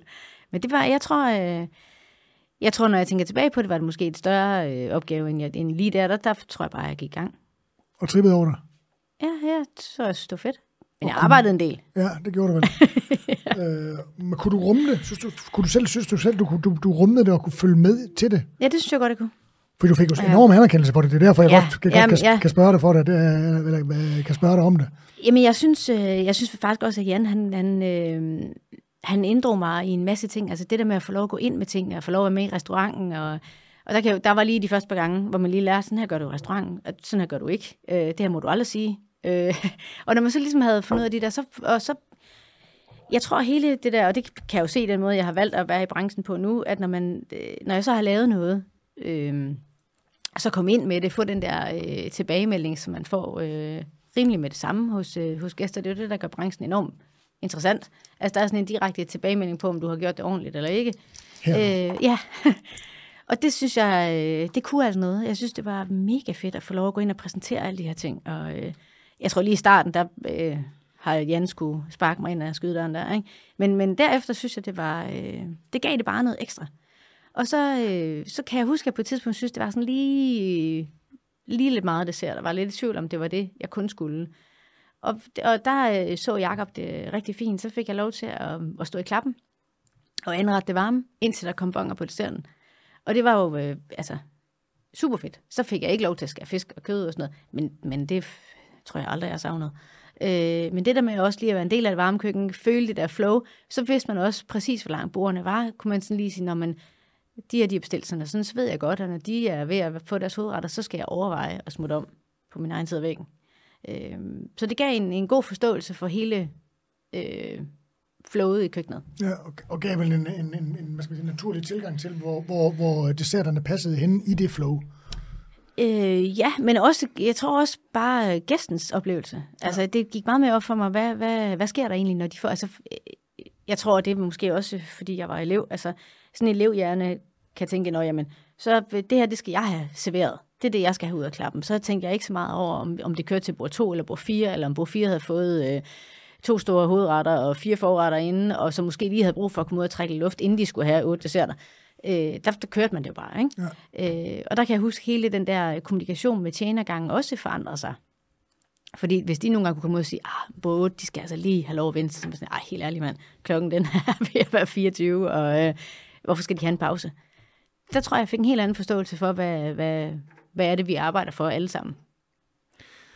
Du var enormt fokuseret. Det er i hvert fald det, jeg lige har, har, har, har hørt fra, fra Jacob, da jeg lige prøvede at researche en lille smule. Du fik rigtig stor succes med det. Meget anerkendelse. Ja. Gjorde det noget ved dig? Øhm, Hvad var det for, hvad var det for en, en person, Anita var, der stod der, var uh, Le Grand dessertchef? jamen, det, tror jeg, det ved jeg simpelthen ikke, om jeg nåede at tænke. Øh, Skrab. Jeg tror, jeg er skrab. Ja, jeg tror, jeg er. Der skal man skrab. Det var- Jeg kan godt forestille mig, du var skrab. Ja, det tror jeg også, øh, jeg var. Jeg, jeg har i hvert fald fået at vide, at jeg er blevet mildere med alderen. Ja, det er godt. det, kan, det ved jeg ikke, mig. Jo, men for fanden, altså, jeg kan da også godt huske det. Altså, det, hvis, hele, hvis, hvis, hvis, hvis, hvis man hele ens liv er dedikeret til det der, det, det eneste, der betyder noget, det er det, man lapper over disken til gæsterne, ikke? Altså, Ja, det, altså faktisk, så må det jo... Øh, jeg kan godt forstå, hvis andre synes, man har været tosset. Jeg kan huske øh, det første interview, jeg gav til Smag og Behag. Det så jeg, jeg var ved at rydde op i nogle ting hjemme hos øh, min mor. Øh, hvor der er sådan et billede af mig med sådan en helt sort, knivskarp page. Armen over kors, hvor jeg tænker, ja, det var da også okay signal. Ja. Meget skrab, tror jeg. er det... Er, er, er, nu ved jeg ikke, hvordan det er at være kvinde i en køkken, men, men skal man være mere skrab end, end, end måske i andre fag? Har man behov for at være mere skrab som kvinde i en køkken? Og, og, og måske underkøbe med den position der? For ligesom at sætte sig i respekt over for de her mænd, eller hvad? Uha. Uh, jeg vil gerne sige nej. Det, øh, det, jeg tror bare, det ligger til mig faktisk øh, at være lidt skrab. Øh, Men, nej, det, det, det, det tror jeg egentlig ikke. Øh, Men du kender også dem, der er skrabe, hvor det er en facade, hvor man tænker, du er jo ikke skrab, du er bare en fesen. Jamen, det kan da også være, det var det. Det altså. ved jeg ikke. Jeg tror ikke, jeg synes, at... Altså, det var jo egentlig nogle andre, der skulle svare på det her. Jeg synes ikke, jeg var skrab øh, privat. Jeg vil sige, øh, så skal du jo ikke grine, for det er dig, der har talt med Jacob. Eller de andre. Nej, jeg synes, øh, jeg, jeg synes måske, at vi var ret gode til at have, når vi havde fri, havde vi fri. Ja. Men når vi var på arbejde, så var vi fandme på arbejde. Altså, øh, og der var jeg helt sikkert været øh, skrab. Og du var skrabere end Jacob, tænker jeg. Ej, han havde på en anden måde. Jamen, jeg kan ikke rigtig forestille mig, at Jacob er skrab. Nej, men det, det kunne han altså godt være. Han, men det var sådan meget i bølger. Altså, han kunne godt lige være enormt sur lige, øh, men nej, men så var, altså, Jacob har jo en eller anden øh, sindssyg evne til bare altid at være glad. Ja. Ja. Det har jeg ikke. Storgrinende. Ja. glad. Altså, jeg er enormt glad, når det virker, men jeg er sgu ikke glad, hvis, sådan et, øh, hvis service ikke kører. Nej, Men det er jeg stadigvæk ikke. Altså, det har ikke ændret sig. nej, det kunne jeg godt forestille mig. Ej, der, der er også blevet en mild om årene. Nå, nu skal vi, nu skal vi kører lige du jo videre. heller ikke service. Hvad? Nu kører du jo heller ikke service. Nej, det gør jeg ikke. Det gør du stadigvæk. Ja. Savner du det? Jeg har lige fået et spørgsmål. Øh, Laver du sådan Jacob den her går med tiden? Ej, prøv at tænke, hvor fantastisk. Nu snakker vi meget om Jakob og Søllerød, men altså, prøv at tænke at komme tilbage efter at være gemt væk i en fryser i 10 år, helt crazy. og så bliver han bare Danmarks Nykast på et år, ikke? Altså, det er fandme sindssygt. Det er mega sejt. Det er virkelig godt gået. Ja. Det er også en god organisation, der sørger godt for ham og ligesom støtter ham. Men der er meget at se til, og det er, man bliver jo ikke yngre, kan man sige, vel? Han har stadigvæk familie og mange ting, han skal, ikke? Altså, Ja. Det er meget ja, imponerende. jeg synes, det er øh, topmodigt. ja. Men altså, det sted, Dagnetær, altså, det, altså Dagnetær og, og, og Jakob klæder hinanden, ikke? Ja, altså, jo, det gør det. Det er det helt stil rigtige hans- match. Og både hans køkkenstil, men også hans format som menneske, og, ja. og den, den autoritet, han, han er, passer bare sindssygt godt. Jamen, helt enig. Jeg, Måske øh... søger han en øh, dessertchef. Det ved man ikke. Oh, ja. Det har vi vist snakket om, tror jeg. Nej, det. Ej, det skal, nej, nej, nej. Ej, Du. Tosset. Nej. men Ej, jeg at jo også ældre. Jo, men prøv at tænke, hvis man, altså nu har du, du har formentlig fået deres øh, andepresse der. Ja, nej, det har jeg faktisk ikke. Ah, men den skal du ind, og det er, Ja, det er helt, altså, ja man det, har et tilbud. Det er, ja. det skal du. Det Jeg er en kæmpe det. oplevelse. Ja. Og man tænker på sådan et, et, et, et, køkken og et hotel og et format som D'Angleterre er, altså prøv at hvor- altså prøv at tænke, hvilken dessertvogn man kunne lave der. Jamen, det er helt rigtigt. Eller, eller det der med igen, men dessertmenu, der ruller ned, ikke? Altså, det kunne blive helt Men altså, om crazy. 10 år gider jeg godt. Om 10 år? Syv år har jeg tilbage på studenterkilden. Ja. Syv år. Tror du, han kører det derinde om syv år? Det, Det kan være, jeg kunne lige skal tage en kop kaffe med om det. Ja, det godt være, at jeg lige skulle uh, klappe af. Hvor lang tid bliver der på Søllerød i det her regi med, med Jakob? øh, det gør jeg indtil 2005. Så to-tre år. Ja. Ja. Ja. Øhm, og så der får jeg simpelthen bare sådan en idé om, at nu er det øh, ikke, jeg var ikke øh, træt af Jacob, eller af krogen, eller af, af maden, eller noget som helst. Øh, men jeg skulle noget andet. Det var, det var på tide, og jeg skulle noget, som ikke kun var dessert. Øh, jeg var bange for at blive låst. Øh, altså, jeg er jo, synes jeg jo stadigvæk, jeg var ung dengang. øh, jeg var bange for at blive låst fast i det der. Så tænkte jeg, så kommer jeg aldrig ud af det. Øh, og så jeg sådan, enten så skal jeg jo køre videre på det her dessert, og hvor skulle man da gå hen? Altså, hvor går man hen efter Sølvred og Grå på dessertsiden? Altså, der, det, det, nu kunne man godt tage på Dangletær, men, men dengang var der ikke, øh, der var ikke så mange andre jeg, selv, jeg har tænkt, Ja, du har lige sendt jeg det har gang der. Ja, ja. øhm, men, men jeg, jeg, jeg er nødt til at gøre noget andet. Og så havde jeg, øh, ja, det kan blive en lang historie, det her, men den gør jeg lige kort. Som kokkelev havde jeg øh, hjulpet Mette Martinussen, der havde første til højre. Øh, hun kørte sådan en bus rundt i Danmark, øh, madbus. Det er rigtigt, ja. Ja. Og der, øh, og det siger lidt om, hvor meget øh, arbejdsnarkoman jeg var, tror jeg. Øh, hun skulle have nogen til at hjælpe den sommer der, og jeg havde kun tre ugers ferie for Søllerød, og, øh, og så fik jeg lov i de tre uger at være med på hendes bus øh, og, og arbejde der. Og så var det jo egentlig det. De kørte jo videre, og bare også startede. også. Jo. Ja. Øhm, og, og kendte hende, fordi, eller jeg kendte hende jo ikke, men min far havde lavet en øl til hende. Hun ville gerne lave sådan en øl, øh, som, som man fik. Øh, og derfor sagde han, har du hørt om det her projekt? Og så så jeg, hun søgte nogen. Og Francis øh, havde været på Søllerød, og han havde nemlig en elev, han sendte med i hendes ferie, og så fik vi det sat i stand. Og, øh, og det var enormt, øh, det var en helt anden måde at lave mad på. Vi stod i en Arriva-bus, der var bygget om, og lige pludselig så var der jo ikke alle de her mega luksus ting, som, øh, som jeg havde på Sølvet. Og så det finder man jo også ud af, hvor enormt privilegeret det var. Og skulle alligevel have det til at virke, og skulle også lige have rejst et telt og øh, sat udkøkkenet op, og det stod også ned i stænger, og vi skulle også sove i biværken for at holde øje med tallerkenerne. Så øh, det hele var sådan helt øh, ude af mit øh, sølvrøde øh, lille smørhul der. Øh, men enormt spændende. Og så tilbage på Sølvrød og kommandanten og hele det race der, for det var jo i lærtiden. Og så lige pludselig så ringede hun og sagde, jeg tror, jeg skal noget andet. Kunne du tænke dig måske at øh, drive første til højre? Kan du fortælle lige, hvad først til højre er, fordi det var, det er jo en, det var en ret unik, øh, og jeg må sige, jeg, med stor skam, jeg aldrig har spist det. Ja, det er skidt. Ja, det er rigtig skidt. Ja. Prøv lige at fortælle formatet, fordi det var jo det første af sin slags. Ja, altså, det er jo- det er og måske jo- også lige lidt om Mettes fortid, fordi hun har jo en, en ret fantastisk historie også. Uden at det skal handle om hende, men Ja, Øh, jamen altså, hun er jo stået i lære, nu skal jeg lige se, om jeg kan hele, jeg kan øh, bidder af den, ikke? Men hun har stået i lære under Claus Meier, og de har, Claus Meier er jo også fuldstændig øh, fantastisk, og også lidt tosset i hovedet, og har lavet en masse vilde projekter.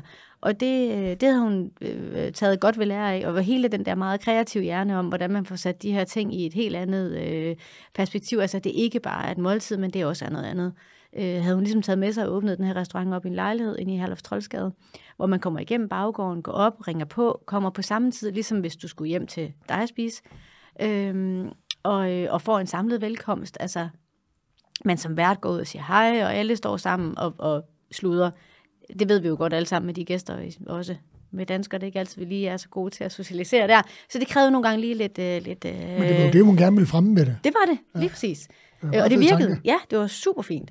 Øh, og den her lejlighed havde de her to store stuer, øh, en suite, hvor man ligesom startede, og det, det var rigtig hyggeligt. Så åbnede man fløjdørene, ligesom juleaften, øh, som man ser i alle filmene, så åbnede man fløjdørene ind til restauranten. Og så var der den her store restaurant, det var der jo ikke, der var for 4-28 pladser. Men så så man ligesom ind til, til restauranten, som, som endte ud i et stort åbent køkken.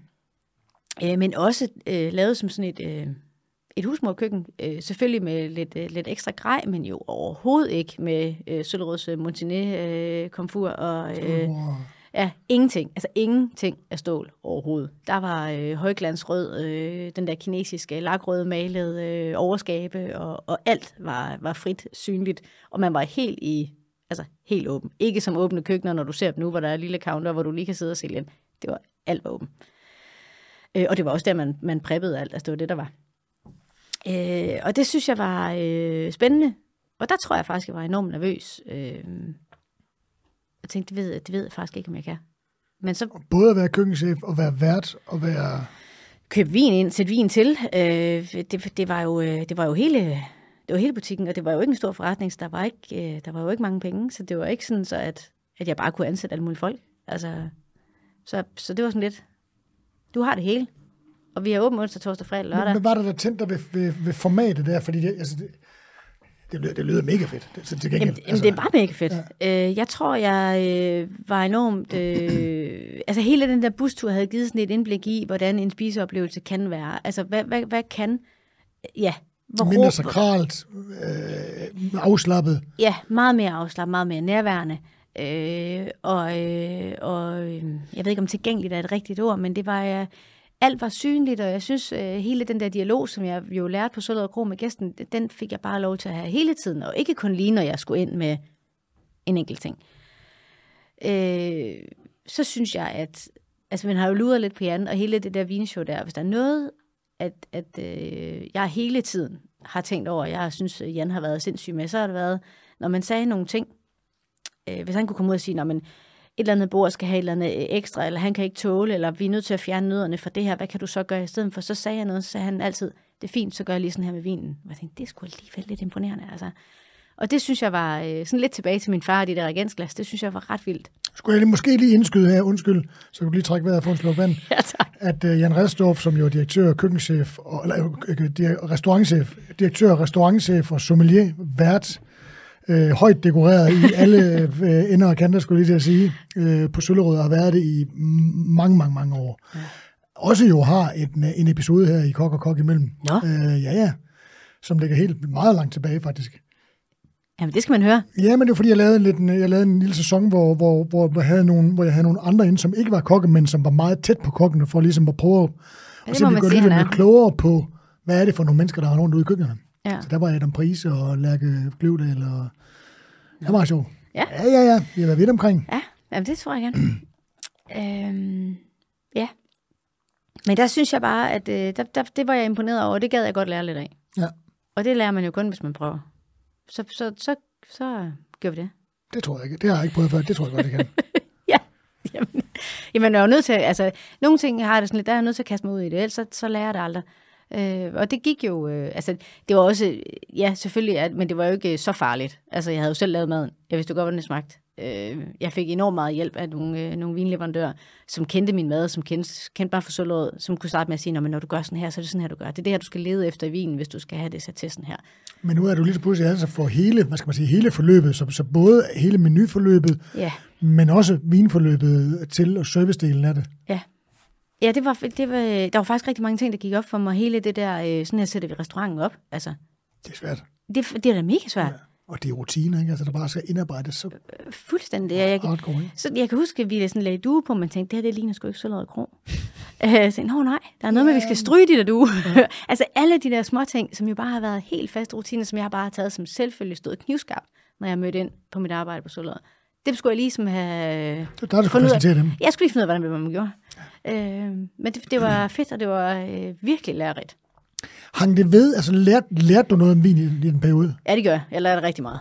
Øh, jeg lærte meget af, altså, øh, især Tom Brandis øh, er en meget god øh, ven og en, en helt trofast vinmand, øh, mand, som, øh, som kender mig rigtig godt, og som øh, kendte min mad rigtig godt, øh, også derinde. Så, så øh, når han så satte nogle ting til, så sagde han, hvorfor gør du det? Altså, hvorfor, hvorfor vælger du det her, når jeg siger det her? Øh, og på den måde begynder man jo at arbejde sig hen i den retning. Så til sidst kunne jeg sige, "Nå, men nu laver jeg den her art, så måske, hvis du vil finde noget i den her stil. Og så, så bliver man jo bedre og bedre. Øh, Men det kræver jo også et sindssygt, øh, øh, at man er spillet sammen, ikke? Altså, fordi Jo. at der er jo, det er jo ikke bare at finde de rigtige vine. Der er jo også økonomi, der er et flow i, i vinen i forhold til vinmenuen, i forhold til, til, til retterne. Altså, ja. det, Jamen, det er helt, altså, det, det er, øh, det var men Tom er en gammel rotte. Altså, han har været med i mange, mange år ved godt, hvad han snakker om. Ikke? Det gør altså, ja. Ja, Men alligevel kræver det, sgu, det kræver altså gensidig tillid, og, og, og at, man, at man ligesom kan få sådan et samarbejde op at stå. ja. Ja. Og bare en masse arbejde. Ja. Øhm, Og en masse smageri. Ja, det er så ærgerligt. Altså, vi gør faktisk... Der er mange, der synes, at det er øh, en underlig måde at gøre det på. Men på hele kortagetiden, og stadigvæk, når vi laver retterne, så har vi forskellige vine, vi sætter til, som vinleverandørerne kommer med, og så gør vi det på helt samme måde. Altså smager maden, drikker forskellige vine til, eller smager forskellige vine til, får tingene til at passe sammen, og justere øh, også gerne retten til vinen. Altså, men men så, så vi ved præcis det, er sådan vi gør. Og det er jo fordi, man ikke er, eller jeg er, ikke, jeg er jo ikke blevet Jan Restoff. Jeg kan ikke bare sige, at det her det er et match øh, fuldstændig. Jeg kan sige, at det her, det tror jeg passer. Men så kan jeg jo godt stå og sige, at det passer kun, hvis vi kommer en lille syrlig ting på, eller ja. hvis vi gør et eller andet. Så, øh, Godt. Første til højre. Øh, spændende tid. Er der mere, vi skal... Altså, hvor, hvor, mange år var du der? Mm, der var jeg i fire år. Fire år. Ja, fem år. Fem år. Og Martinusen var ikke ind over der. Hun, var, hun ejede Ej, hun- butikken, ja. men hun, hun blandede sig ikke i, hvordan, hvad du Nej, gjorde. det gjorde hun faktisk ikke. Øh, det var ret øh, skønt. Ikke? Men det, det skal jo ikke lyde forkert, men det var øh, Ja, det er super fint at, at få lov. Øh, men hun havde åbnet Madeleines Madteater og var meget hængt op derude, og så havde jo travlt derude. Det var jo et helt nyt setup med endnu mere teater og endnu vildere. Øh, så nej, hun, øh, hun blandede sig ikke. Der var, øh, var god tillid fra hendes side af. Og hvad havde I åbent?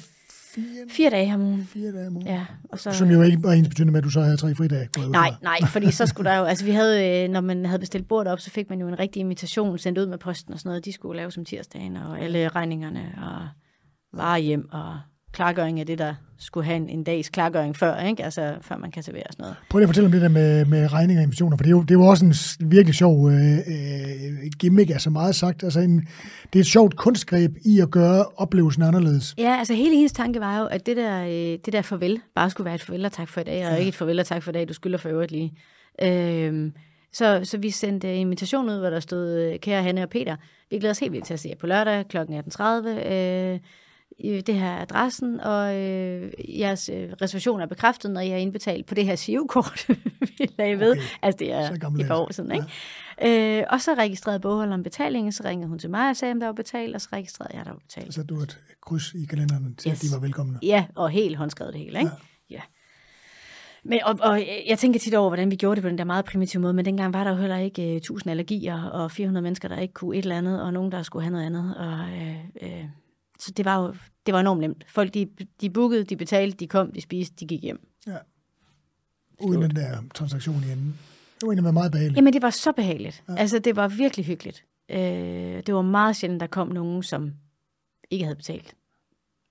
Men det gjorde, men, men jeg kan sige, det sætter også nogle begrænsninger. Du får, du får ikke nogen på døren. Hvis du ikke har fuld hus, så har du ikke fuld hus. Så får du ikke nogen. Øh, du kan ikke tage nogen turister. De finder aldrig ud af, at du er der. Øh, altså, der var Ergo det, bliver dit navn, kommer dit navn ikke ud i verden, nej, altså det, nej, det er helt rigtigt. hvis man gerne vil Hvis man gerne vil Det er der mange kokker, der gerne vil. Jamen, det er rigtigt. Jeg tror ikke, jeg, tror ikke, jeg tænkte, eller jeg tænkte ikke over det. Jeg tror ikke, nogen af os tænkte så meget over det dengang. Gjorde du det? Var det en del af... Nej, ikke så meget, som det er nu, tror jeg. Altså, det, det er måske de senere år, hvor der var ligesom begyndt at være noget social media, og vi er begyndt at være med i relation er vi jo meget længere hen jo. Ja, ja, det er man helt sikkert. Ja, jo, jo, det er vi også. Det er vi også, ja. Det er rigtigt. Altså, den internationale bevågenhed altså, betød jo først noget. Det, var, det, var heller ikke, altså, det var jo slet ikke, altså, altså, som det er nu, hvor man kan rende op og ned af strøget, og du hører ikke en eneste tale dansk, vel? Altså, Eller Folk i køkkenerne for rejser. den sags skyld. præcis. Folk rejser hertil for at spise. Det gjorde de bestemt Det ikke. gjorde de startede. Nej, det gjorde de sæt med. Altså, nej, de Nej. nærmest tvinges ned i restauranten. Ja. Så øh, på et eller andet tidspunkt, så skulle du videre derfra. Ja, så fik, jeg, ja, så fik jeg også nok af det. Det lyder helt forkert, men jeg tror, det var, det var fem gode år. Det var på tide at gøre noget andet. Øh, jeg, jeg øh, har det godt med udfordringer, og, og kan godt... Øh, det må gerne blive... Øh, det må gerne blive... Øh, det må gerne blive bedre, bedre, bedre, at man kan altid blive bedre, det er slet ikke det, men det må ikke blive en sovepude. Øh, det skulle, jeg, det, jeg synes, nu var jeg ved at være der, hvor det var det. Og så... Øh, Var det, var, var det også formatet, du måske havde fået lidt... Altså, der, det var ikke jeg så, rigtig- ja, det var enormt låst. Ja, der var ikke noget spillerum. Det nej. fordi, Nu kører vi la carte, vi gider ikke at køre menu mere. Nej, jeg tror, øh, og, og der var et eller andet, jeg kan huske, øh, der var en aften, hvor når man åbnede de fløjter der, det gjorde vi til bestemt musik, og det var, det, det var et meget, meget hyggeligt show, om man kan kalde det det. Og der var en aften, hvor jeg åbnede fløjterne og tænkte, hold kæft, det gider jeg egentlig ikke. Og det skal man ikke. Nej. Så skal man stoppe. Øh, og så ret hurtigt derefter øh, sagde jeg op. Så det, det, altså hele det der kan man ikke trække i tøjet, hvis det ikke er Nej. med en god, Jamen, jeg er selv god på, samme, på fuldstændig måde. Altså, kom tilbage efter en sommerferie. Jeg tror sgu, jeg har lyst til at prøve noget andet. Det Kom det bare også. ud af det blå? Ja. Ja. Jamen er det ikke underligt? Er det fordi, man har tid til at tænke? Altså, eller... Jeg ved sgu ikke, hvad der katalyserer det. Altså, og det er jo igen ikke, det er fuldstændig sådan, det er jo ikke, fordi man er utilfreds, eller sur, eller vred, eller synes, man fik en dårlig løn, eller bare, altså, bare lyst til at prøve noget andet. Ja. Altså, og, og ja, den tanke, altså fordi, også fordi de forgangne der, øh, 17 år inden det er opstået, ikke? Altså, synes jeg da stort set øh, hver dag, jeg har tænkt på, er, er det det her, jeg skal? Ja, det er det. Jeg skal aldrig væk herfra. Og så lige, altså, Men det, det, er også, det er også virkelig længe, ikke? Jo, jo. Altså 17 år og... Øh, Men det kommer over en sommerferie. Altså, det var ikke noget, der var optræk til på nogen Nej. måde. Inden, det var det sgu ikke. og det er sjovt, fordi man har jo bare...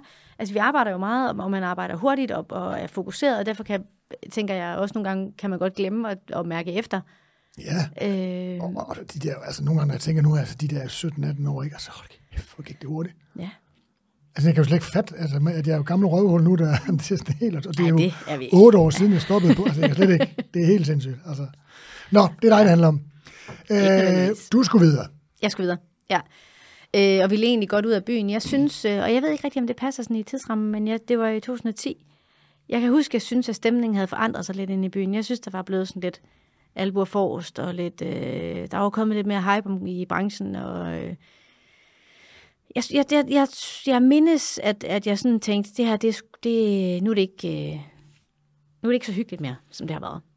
Og så havde jeg en idé om, hvis jeg kom ud i, øh, ud i skoven og selv kunne... Øh, vi havde jo den gamle øh, møller til at komme med alle mulige skønne sager fra skoven. K.S. Møller. Ja. ja. Øh, og det måtte han stadigvæk rigtig gerne. Men, øh, men jeg havde sådan en tanke om, at hvis vi kunne få et eller andet op at stå ude i skoven, hvor man også kunne få brugt naturen noget mere, men også hvor vi kunne sidde ude og spise aftensmad. Og øh, jeg har altid gået enormt meget op i, at, at vi sidder ned og spiser nogle måltider. Øh, og det, vi kunne også godt få noget luft på første høj, men så sad man nede i Nyhavn, ikke? Og, og så hyggeligt var det ikke. Øh, jeg, jeg trængte til at komme lidt ud. Og så øh, så jeg faktisk en gul cottage, og øh, var oppe og kigge på den, og syntes, den var alt for lille. Og så, øh, Det bare. ja, øh, så øh, var jeg egentlig på vej væk derfra igen ind til Skov Naturstyrelsen, øh, som var med til mødet. Det var dem, der har husene, sagde, at, øh, at den røde cottage også var ledig, som var dobbelt så stor, og det fik det jo til at lyde øh, rigtig flot. Øh, og, og dobbelt så stor, det var den også. Der var også de der øh, 428 øh, sædepladser. Men, men et helt andet hus, og et helt andet hus, der, øh, der kunne noget andet, øh, også køkkenmæssigt. Og så kunne jeg lige pludselig godt se en eller anden idé i at lave øh, noget samlet der. Øh, Jeg ved ikke helt, om det har også har været den der ungdomskodhed, der bare har tænkt, at to restauranter, der er fuldstændig... Øh, ja, det tager vi bare, det er lige meget. Ja, en var nemt, og det var det jo aldrig. Men, Men, men, men hvorfor de hang jo ikke, altså, tidligere hang de jo ikke sammen, de to der. Nej, men det havde de gjort før. Nå. Øh, de havde hængt sammen, og så blev de skilt ad. Øh, og så var de bare blevet ledige på, på samme tid øh, øh, tilfældigt. Og så øh, ville Skov og Naturstyrelsen bare gerne, gerne have dem til at hænge sammen igen. Og de hænger jo heller ikke sammen nu. Vi solgte jo også til to forskellige. Ja. Så, øh, så, så jeg, jeg ved ikke, øh, altså det har været noget, øh, det har været sådan noget vildskab, der bare tænkte, det kan jeg sgu godt. Med, med to på en gang. Det tror jeg ikke, jeg gjorde igen, hvis det var. Nej.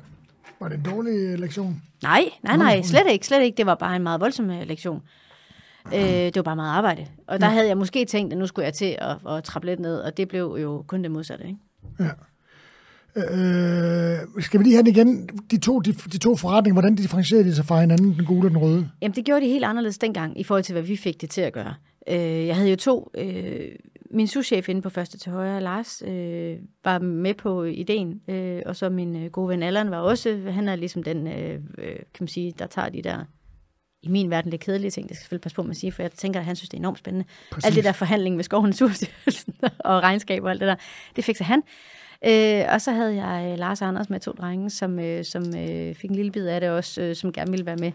Øh, og, og det gjorde jo også, at jeg tænkte, at så kan vi godt øh, have to. Altså, Ja. så var der flere, der var ikke kun mig om at, at tage slæbet.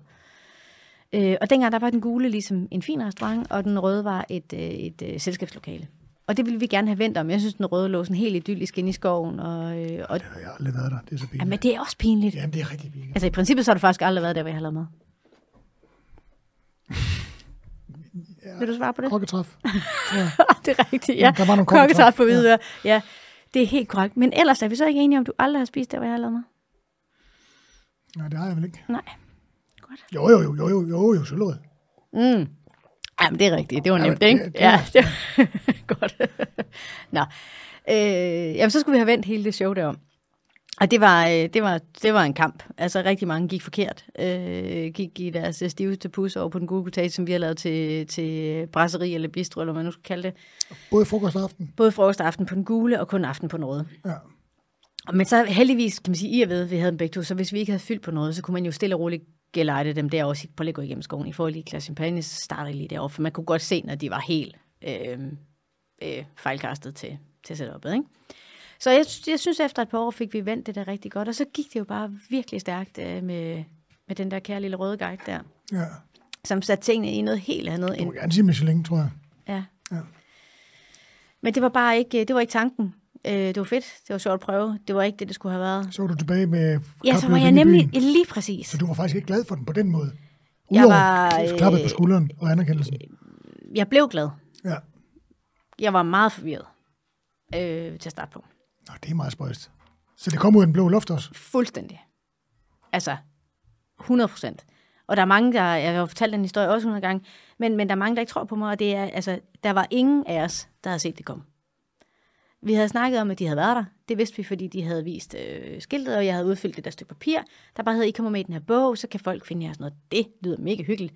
Øh, og det var rigtig fint. Og vi sidder en eller anden morgen, var det i februar dengang, eller sådan noget, sidder en morgen og spiser havregryn. Vi er fire på arbejde til to restauranter.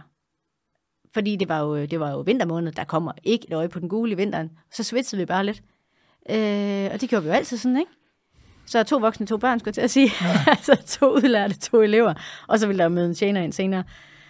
Øh, og så ringer øh, en, der hedder Morten. Han var faktisk køkkenchef på øh, kokkeriet, tror jeg, dengang.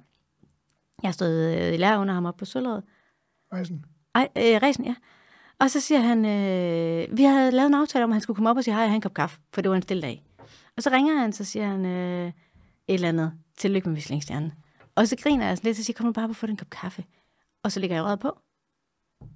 Og så, kunne jeg, og så sad vi stadigvæk og spiste havregryn. Og jeg kunne også se min telefon, den sagde bare, du, du, du, du. Og jeg tænkte, hvad fanden er der sker? Så ringer min far, helt grødkvalt, og siger, øh, hej, jeg har fået en Michelinstjerne. Var sådan noget, ah, det tror jeg ikke. Og så, altså, kan jeg næsten ikke huske mere. Altså indkørslen blev fyldt med journalister og øh, øh, kollegaer fra branchen, der kom løbende med, altså og vi er uden for København. Vi sad bare helt, helt mundlam og tænkte, hvad, hvad var det her? Altså hvordan, øh, jeg kan huske, Lars og jeg, vi gik ud i skoven, og lige gik en tur og sagde, hvad, hvad gør vi med det her? Altså, hvad gør vi Ringer nogen ind på arbejde? For det første skal der møde nogen ind. og så skal vi jo lige have... Ja, det er helt øh, held i uheld. Vi havde lige holdt ferie. Vi havde altid lukket i januar og i februar. Eller halvdelen af februar. Og lige inden vi gik på ferie, der havde jeg talt med dinnerbooking. Helt nyt crazy system. Øh, fra mig, der havde kørt den her gamle bog, som sagde, det får I brug for. Det gør vi ikke. Øh, jeg sætter det op for jer, siger hun så. Øh, så kan I lige have en prøveperiode, helt gratis. Prøv lige bare lige et par måneder, se om det giver noget, noget om det bliver nemmere for jer. Er du sindssyg? Det tror jeg nok, det det tror jeg nok. Det var sådan helt, det, der var jo fyldt. Ja. Øh, så langt over række, det, og vi sad bare med den her booking, og tænkte, hvad, vi ved ikke engang, hvordan det virker. Hvordan, hvordan fungerede jeres, jeg setup? Altså, det, det, I lavede i køkkenet, den måde, jeg satte jeg set op, fungerede det også i, i, i det der travle, travle Michelin-format? Jamen, det kom det jo faktisk til. Øh, det tror jeg bare, vi skruede alle sammen bare et tempo op. Øh, og der, der kan jeg godt huske, det var lidt hårdt. Vi gik lige fra ferie til Michelin-stjerne. Ja. Øh, men, øh, men jeg tror, øh, jeg tror den der, og det, og det synes jeg egentlig, øh, vi i branchen altid har haft. Altså, fordi vi skal være færdige klokken et eller andet. Vi kan jo ikke tillade os at sige, det er det noget, jeg i dag tager i morgen. Øh, så har man det der ekstra gear. Og så, så var det måske ikke meningen, der skulle skrues op for det de næste syv år.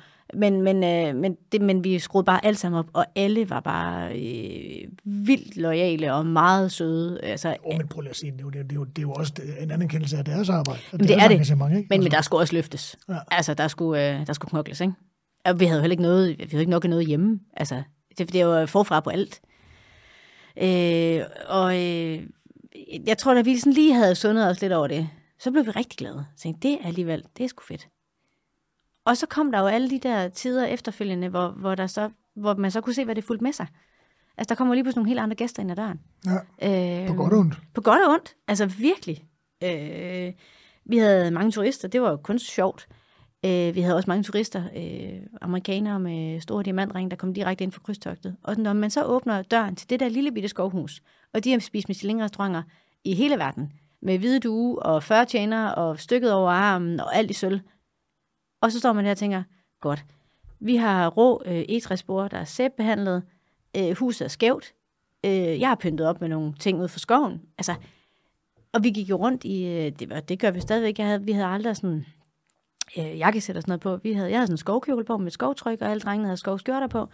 Øh, så vi var øh, meget skovagtige. Der var ikke noget med den skarpe page. der, var, der var ingen page. der var stiv kokkehue, der var. Nej, for vi skulle jo i skoven og have det hyggeligt. Ja. Øh, og det havde vi. Det var nogle fede år. Køkkenstilen dengang, det var, det var en, din egen version af det nordiske øh, naturkøkken, eller hvad? Skal, hvad, hvad, hvad, kan man, hvad kan man kalde det? Var, det, var der meget for søllerødsk? Ja, det var der. Det var der. Øh, og det havde jeg jo også på første til højre. Der kan man sige, der var retterne bare lidt mere forenklet. Øh, fordi at vi på, på første højre kørte vi jo 11 retter. Vi var, Hvor mange kokke var I der? Øh, vi var tre eller fire på et service. Okay. Der var ikke nogen, der var... Altså, de var også tjenere. Ja. Øh, og på, øh, på kortagerne kom, øh, mit last min kompagnon der, han havde jo lige været et smut på Dragsholm, og havde hjulpet Claus med at starte op deroppe. Så han kom med et enormt grønt, øh, nordisk øh, øh, impust, og jeg kom med alt det der klassiske øh, franske dulut, og meget fniller. Øh, og det, det gav bare, øh, det tror vi var enormt glade begge to, øh, og alle sammen, for det der øh, skoven møder det franske ja. ting. Ja, der var det jo, det, det nye nordiske der, det var jo relativt nyt, kan man sige, dengang. Ikke? Selvfølgelig havde Claus været på Noma og alt det der, og Noma havde, øh, ja. Men, men, men det var meget sjovt ligesom at de to ting sammen. Øh, ja, altså jeg tror, vi blev, da vi snakkede om, hvad det var, vi ville, der var vi ret enige om, at vi ville gerne lave det mad, vi selv kunne tænke os at spise. Ja, vi havde været ude nogle gange, hvor man havde, eller hvor Visen havde, øh, havde smagt på øh, nogle menuer og tænkt, det her det er blevet, det er blevet en helt nordisk menu, fordi det skulle den. Fordi det var det, restauranten ville, det var deres øh, tankegang. Og der, øh, der tror jeg aldrig, jeg er noget til. Det skal bare være det, jeg godt kan lide at spise. Øh, og det var vi heldigvis helt enige om. Og vi lavede ikke så mange regler øh, for noget. Andet end, at vi ikke køber ting for, altså transporterede ikke ting hjem fra de varme lande og sådan noget. Så på den måde brugte vi alt, hvad der var i sæson. Men det har vi jo altid gjort. Øh, så, så vi lavede, øh, ja, måske bare lidt vores eget twist af det der. Uden at tænke over, om det var okay. Altså, jeg tror ikke, rammerne var så faste ind i vores hoved. Hvor meget fik desserterne? Er jeg nødt til at spørge om jo. To ud af otte. Ah, det var ikke meget. Nej, altså det gør de faktisk stadigvæk. Hvad sker der nu? Egentlig? Altså, øh, jeg kan simpelthen huske, hvem, hvem, der, hvem der er, der ligesom har overtaget det. På noget? Ja. Jamen, det har en, der hedder Simon Lærke. Han købte af os i, i december 17. Og, øh, og den gule kortage blev købt af Rødvred Grå. Det, det er rigtigt. Jeg var lige for den, jeg kigge på det. Det er rigtigt, ja. ja. Og jeg har ikke øh, været nogen af stederne siden. Savner du det? Nej, det gør jeg ikke. Det er også lidt underligt. Ja. Altså, det er jo hæftigt. Men der var jo noget, der, hvis, du har lyst til at snakke om det, så var der, der var jo noget, der katalyserede, ligesom at, at den exit. Ja, jeg fik, jeg fik øh, ja, jeg, jeg begyndte sådan at, øh, jamen det kan vi godt snakke lidt om. Jeg begyndte at tabe en masse ting, ja, og det er rigtig upraktisk. Øh, ja, det må man sige, når man skal bære ind til gæster, så er det virkelig. Det er skide upraktisk, ja. jamen også bare i køkkenet. Altså, øh, jeg kunne også mærke, hvis jeg skulle løfte maskinerne, eller skulle... Øh, jeg tog øh, på et tidspunkt, øh, altså, så var jeg ude på tørvarelaget og hente noget, og på et tidspunkt kan jeg huske, at jeg tog sådan en bøtte med, med havregryn. Jeg tror, jeg skulle have lavet noget mysli eller et eller andet. Og taber også den, og der havde bare jeg begyndt at tabe en del. Og hvor jeg bare, nogle, jeg kunne huske, en af kokkeleverne bare sådan skyndte sig at samle op, så det skulle du ikke tænke på. Sådan helt, at de prøvede sådan, tror jeg, at dække det. Dække det lidt, ikke? Ja. Øh, og så begyndte jeg at tabe tallerkenerne, og kunne ikke rigtig gå med såsgryden ind i restauranten og sådan noget. Jeg tænkte, det er sgu underligt. Øh, og så fik jeg tjekket hænderne, og der var han sådan lidt, der, der øh, den råd med det der gik i tommelrodsled, tror jeg det hedder, på begge hænder. Og det kunne de godt øh, operere. Øh, men det var noget, hvor, hvor så kan du ikke arbejde. Og så står jeg og kigger på en hverdag, der hedder arbejdsdag arbejdsdag syv dage om ugen. Øh, jeg lukkede altså ferie i januar, men, men øh, de sidste, eller de følgende otte år havde jeg arbejdet hver eneste dag. Og, øh, og det, det, altså, så var jeg ude i alle mulige setup. Hvad kan man så gøre? Kan man så ansætte en værtinde, der tager imod? Kan man ansætte en kok mere? Kan jeg så bare gå rundt og fniller? Eller, og, og, og, og hvad skal jeg så? Altså, er det så spændende at være en del af det her, hvis jeg ikke kan noget? Og der tænkte jeg faktisk rigtig meget på Kasper Vedel. Øh, hvor jeg synes, at det, der ligesom havde gjort, øh, blandt andet havde gjort ham til en fantastisk chef, det var, at han også var med. Altså han løftede øh, øh, altid der, hvor det brændte. Og tænkte, hvis jeg ikke kan det, så gider jeg da ikke. Øh, altså, skal jeg så sidde ude og lave mails, og, øh, og så gå ud i garderoben og tage en jakke, og så... Altså, det, det kunne jeg ikke se. Øh, og så snakkede jeg med de to souschefer, jeg havde dengang, øh, og sagde, hvad, hvad tænker I? Kunne I tænke jer det her, hvis det er? Og de var sådan at nej. Hvis vi stopper, så stopper vi. Okay. Øh, så gør vi det. Og det lyder, det lyder meget nemt, men det var egentlig... Øh, altså på daværende tidspunkt var Lars stoppet. Min kompagnon, han var stoppet to år før. Så jeg var lidt mere alene med, med kan man sige, driften af restauranterne der. Camilla og Christian, som var de to øh, souschefer, havde løftet helt øh, ud over øh, forventning. Øh, så jeg følte mig på ingen måde alene med det. Var det, må jeg spørge om, var det en forretning, god forretning? Ja, det var det faktisk. Det er alligevel underligt, du tænker, det, det, det kører vi da bare videre, så er jeg, så er jeg bordelmutter, skulle lige til at sige. Ja, så, men så, det er sgu da ikke sjovt. Eller det, jeg, jeg kunne slet ikke se mig selv i den rolle der. Jeg synes ikke, det var spændende. Øh... Jamen, jeg har jo også haft det sådan med kong Hans. Altså, altså hvis det ikke, altså, til og jeg kunne sagtens have planlagt det der, så vi kunne være der endnu, og bare, du ved, holde fri i weekenden og komme ind og tælle pengene. Og Jamen havde det været sjovt? Nu. Nej, nej, fordi jeg, jeg har også hele tiden synes, at men dem, dem, der, dem, der er den på kong Hans, det er, dem, det er dem, der er dem. Det er dem, der er der. Det er ja. dem, der er ude på gulvet, og dem, der laver ting og sager, ikke? Altså, Men man skal jo heller ikke underkende, at gæsten også forventer at se dig, hvis de går på kong Hans, hvis du er der. Nå, nej, altså, det, kunne det, jo, det kunne jeg jo også godt gøre, uden at, uden at lave noget. Altså, men, men jeg kørte der partier og lavede mig som plads. Ja. Og, jeg kørte, jeg kørte der service hver aften. Ja. Altså, når jeg er til, enten når jeg har siddet dommer i noget, eller til nogle kokketræf eller sådan noget, der, der er det altid sådan lidt, så mødes vi til morgenmad klokken 8. Jeg tænker, nej, nej, nej, nej, nej, det kan jeg da slet ikke. Så går det jo tit op for mig, at det er fordi, jeg er en af de få, der faktisk kører service. Ja. Øh, for, altså, det, det, jeg kan bare godt lide det.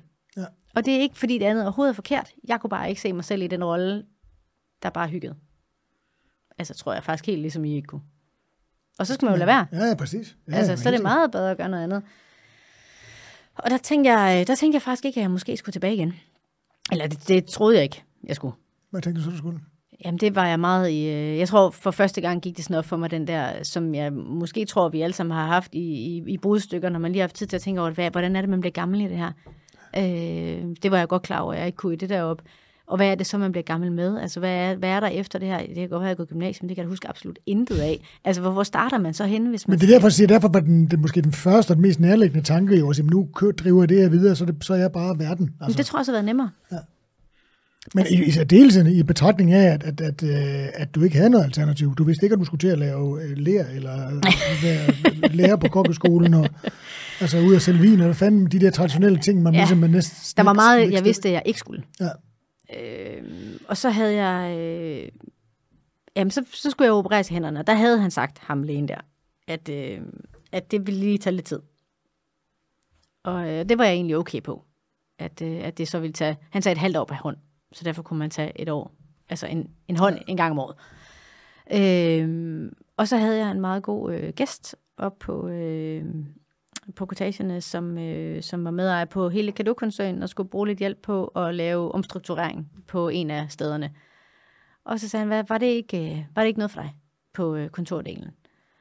Og, øh, og det ville jeg, jeg synes, det lyder som sådan et job, jeg lige kan, det kan jeg godt gøre. Med, En periode? I en periode, ja. Og det vidste han godt. Han vidste godt, det var en periode. Han vidste også godt, at jeg ikke skulle være en del af service. Øh, og det var, øh, altså, jeg holder meget af ham, og det var super sødt af ham, og det var øh, faldt utrolig godt øh, ind i mit liv på daværende tidspunkt. Men det var ikke spændende. det kunne da godt forestille mig. Altså, det er måske helt, helt lidt forærligt at sige det sådan, men det, det er jo... Øh, Det var jeg sådan, følte, det det var sådan, det var. Altså, øh, det var, det var et sjovt projekt at få til at, at komme op og køre, men, men det var bare... Øh, altså, jeg, jeg ser ikke noget øh, spændende i de der kontorting, og så gå hjem. Det fungerede ikke. Men så fik jeg jo prøvet det af, og så fik jeg fundet, ud af, at det var ikke det, jeg skulle. Det skulle du heller ikke. Det skulle heller ikke. ja, hvad skal man så? Ja. Ja. Jamen, det var faktisk meget øh, tankevækkende de år der. Ja, og i særdeleshed, hvis du siger, at, at, at fra du var ganske ung, vidste du hele tiden, at du ville være kok, så det, de der problemer, som mange har, hvad fanden skal jeg, når jeg er færdig med at blive uddannet, hvad, hvad skal jeg så med mit liv, altså hvad skal jeg være, når jeg bliver stor? Altså, og så lige pludselig får man at vide, at man kan ikke, man ja, kan så ikke får være man det. sådan lidt med tilbagevirkende kraft, den der, ikke? Man, man, kan få, man kan så ikke være det, man gerne vil være, ikke? Altså, det man altid har vidst, man skulle være. Men jeg tror ikke, øh, jamen det var, det var det også, det var forvirrende, men jeg, men jeg tror også, at tiden op til, at vi lukkede den røde, der havde vi simpelthen så travlt. Altså vi havde og har øh, nogle helt vildt lojale stamgæster. Og så er det ligesom om, da vi så annoncerede, at vi skulle stoppe, så var der bare, altså så skulle alle Ja, ekstra lojale. nå at komme og spise den sidste gang. Så vi, vi øh, løb rundt, indtil vi lukkede. Så der nåede jeg ikke rigtig så meget andet end at få afviklet, prøve at finde køber, hvad er det, vi gør. Og det, der var alt for travlt. Og, så, og det var jo så i december, og jeg blev opereret i januar. Så, så der var hele det, altså der var ikke, øh, ja, det, det kørte bare. Øh, og hvilket jo også, det, det fungerer godt ind i mit hoved, at det bare kører. Men så kommer der sådan en, når man så ligger der med ham i gips, og tænker, ja, yeah.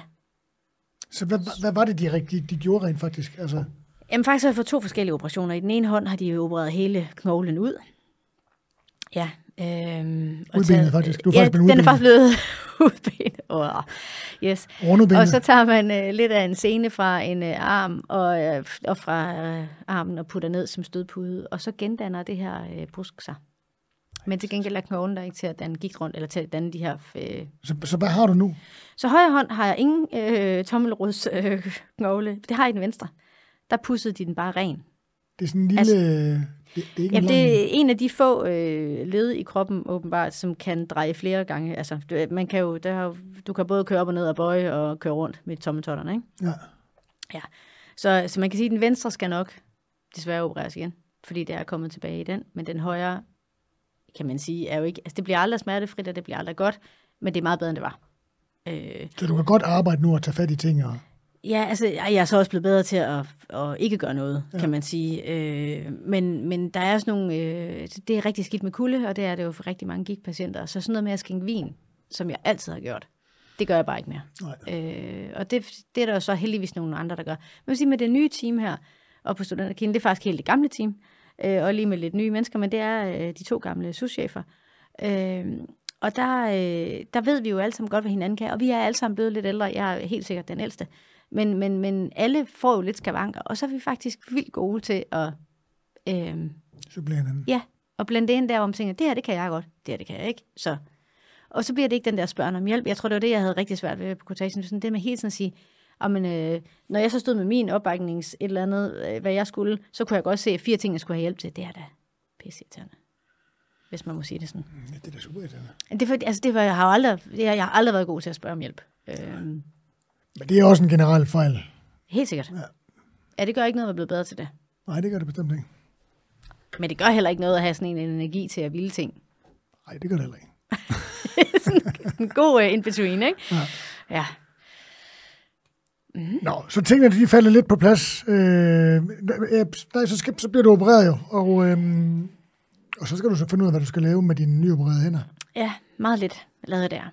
Øh, jamen så lige pludselig en eller anden dag, jeg kan, ikke, øh, jeg kan ikke helt huske, hvornår, men så ringer dem, som har studenterkilden, og siger, at de er ved at overveje noget andet, om jeg ikke lige synes, jeg skulle komme op og kigge på det. og egentlig også dem, der havde pil og ko. Og det er jo helt det samme uh, setup. Det er Skov Naturstyrelsen, der ejer stederne. Man har en forpligtelse selvfølgelig for den indvendige, men ikke for det udvendige hus, og man skal ikke stille en masse penge til at købe det her hus. Det, det, det vil sige, det gode, det gode vilkår at starte op med dem. Ja. Det, skulle ikke om.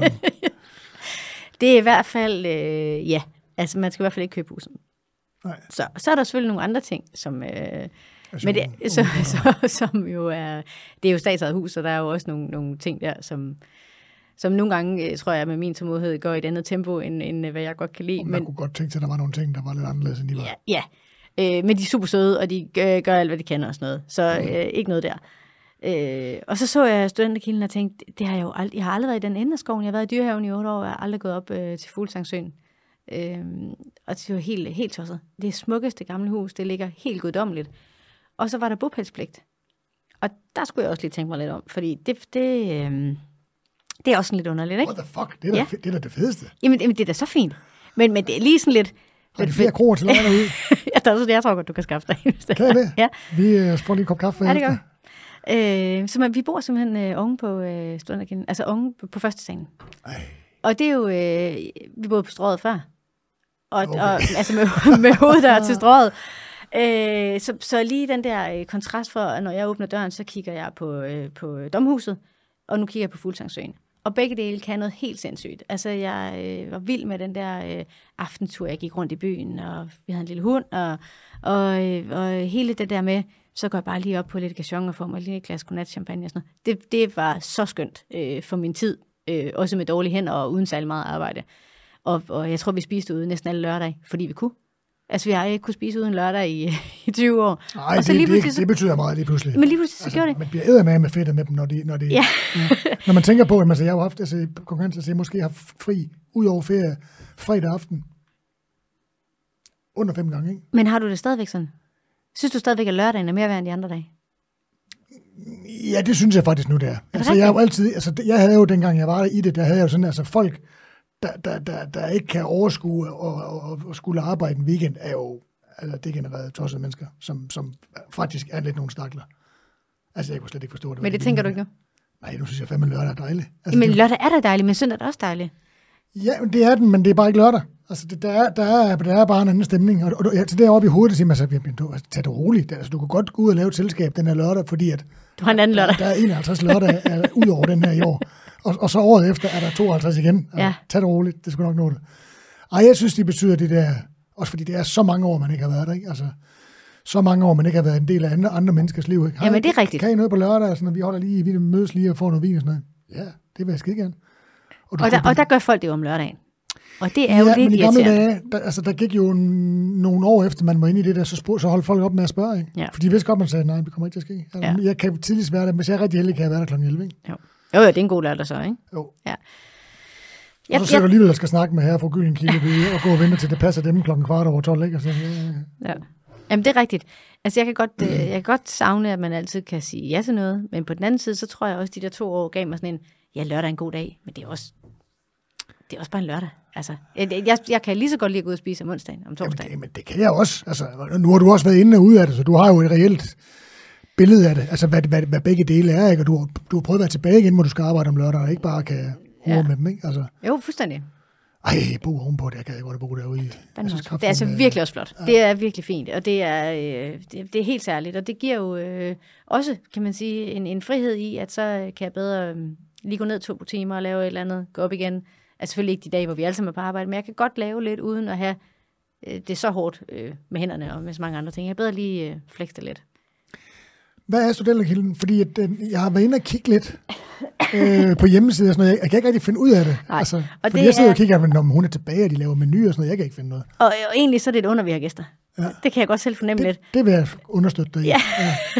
Jamen, vi har virkelig mange søde, dejlige gæster. Øh, og, og igen, sige, de gamle øh, stamgæster var der bare med det samme. ja.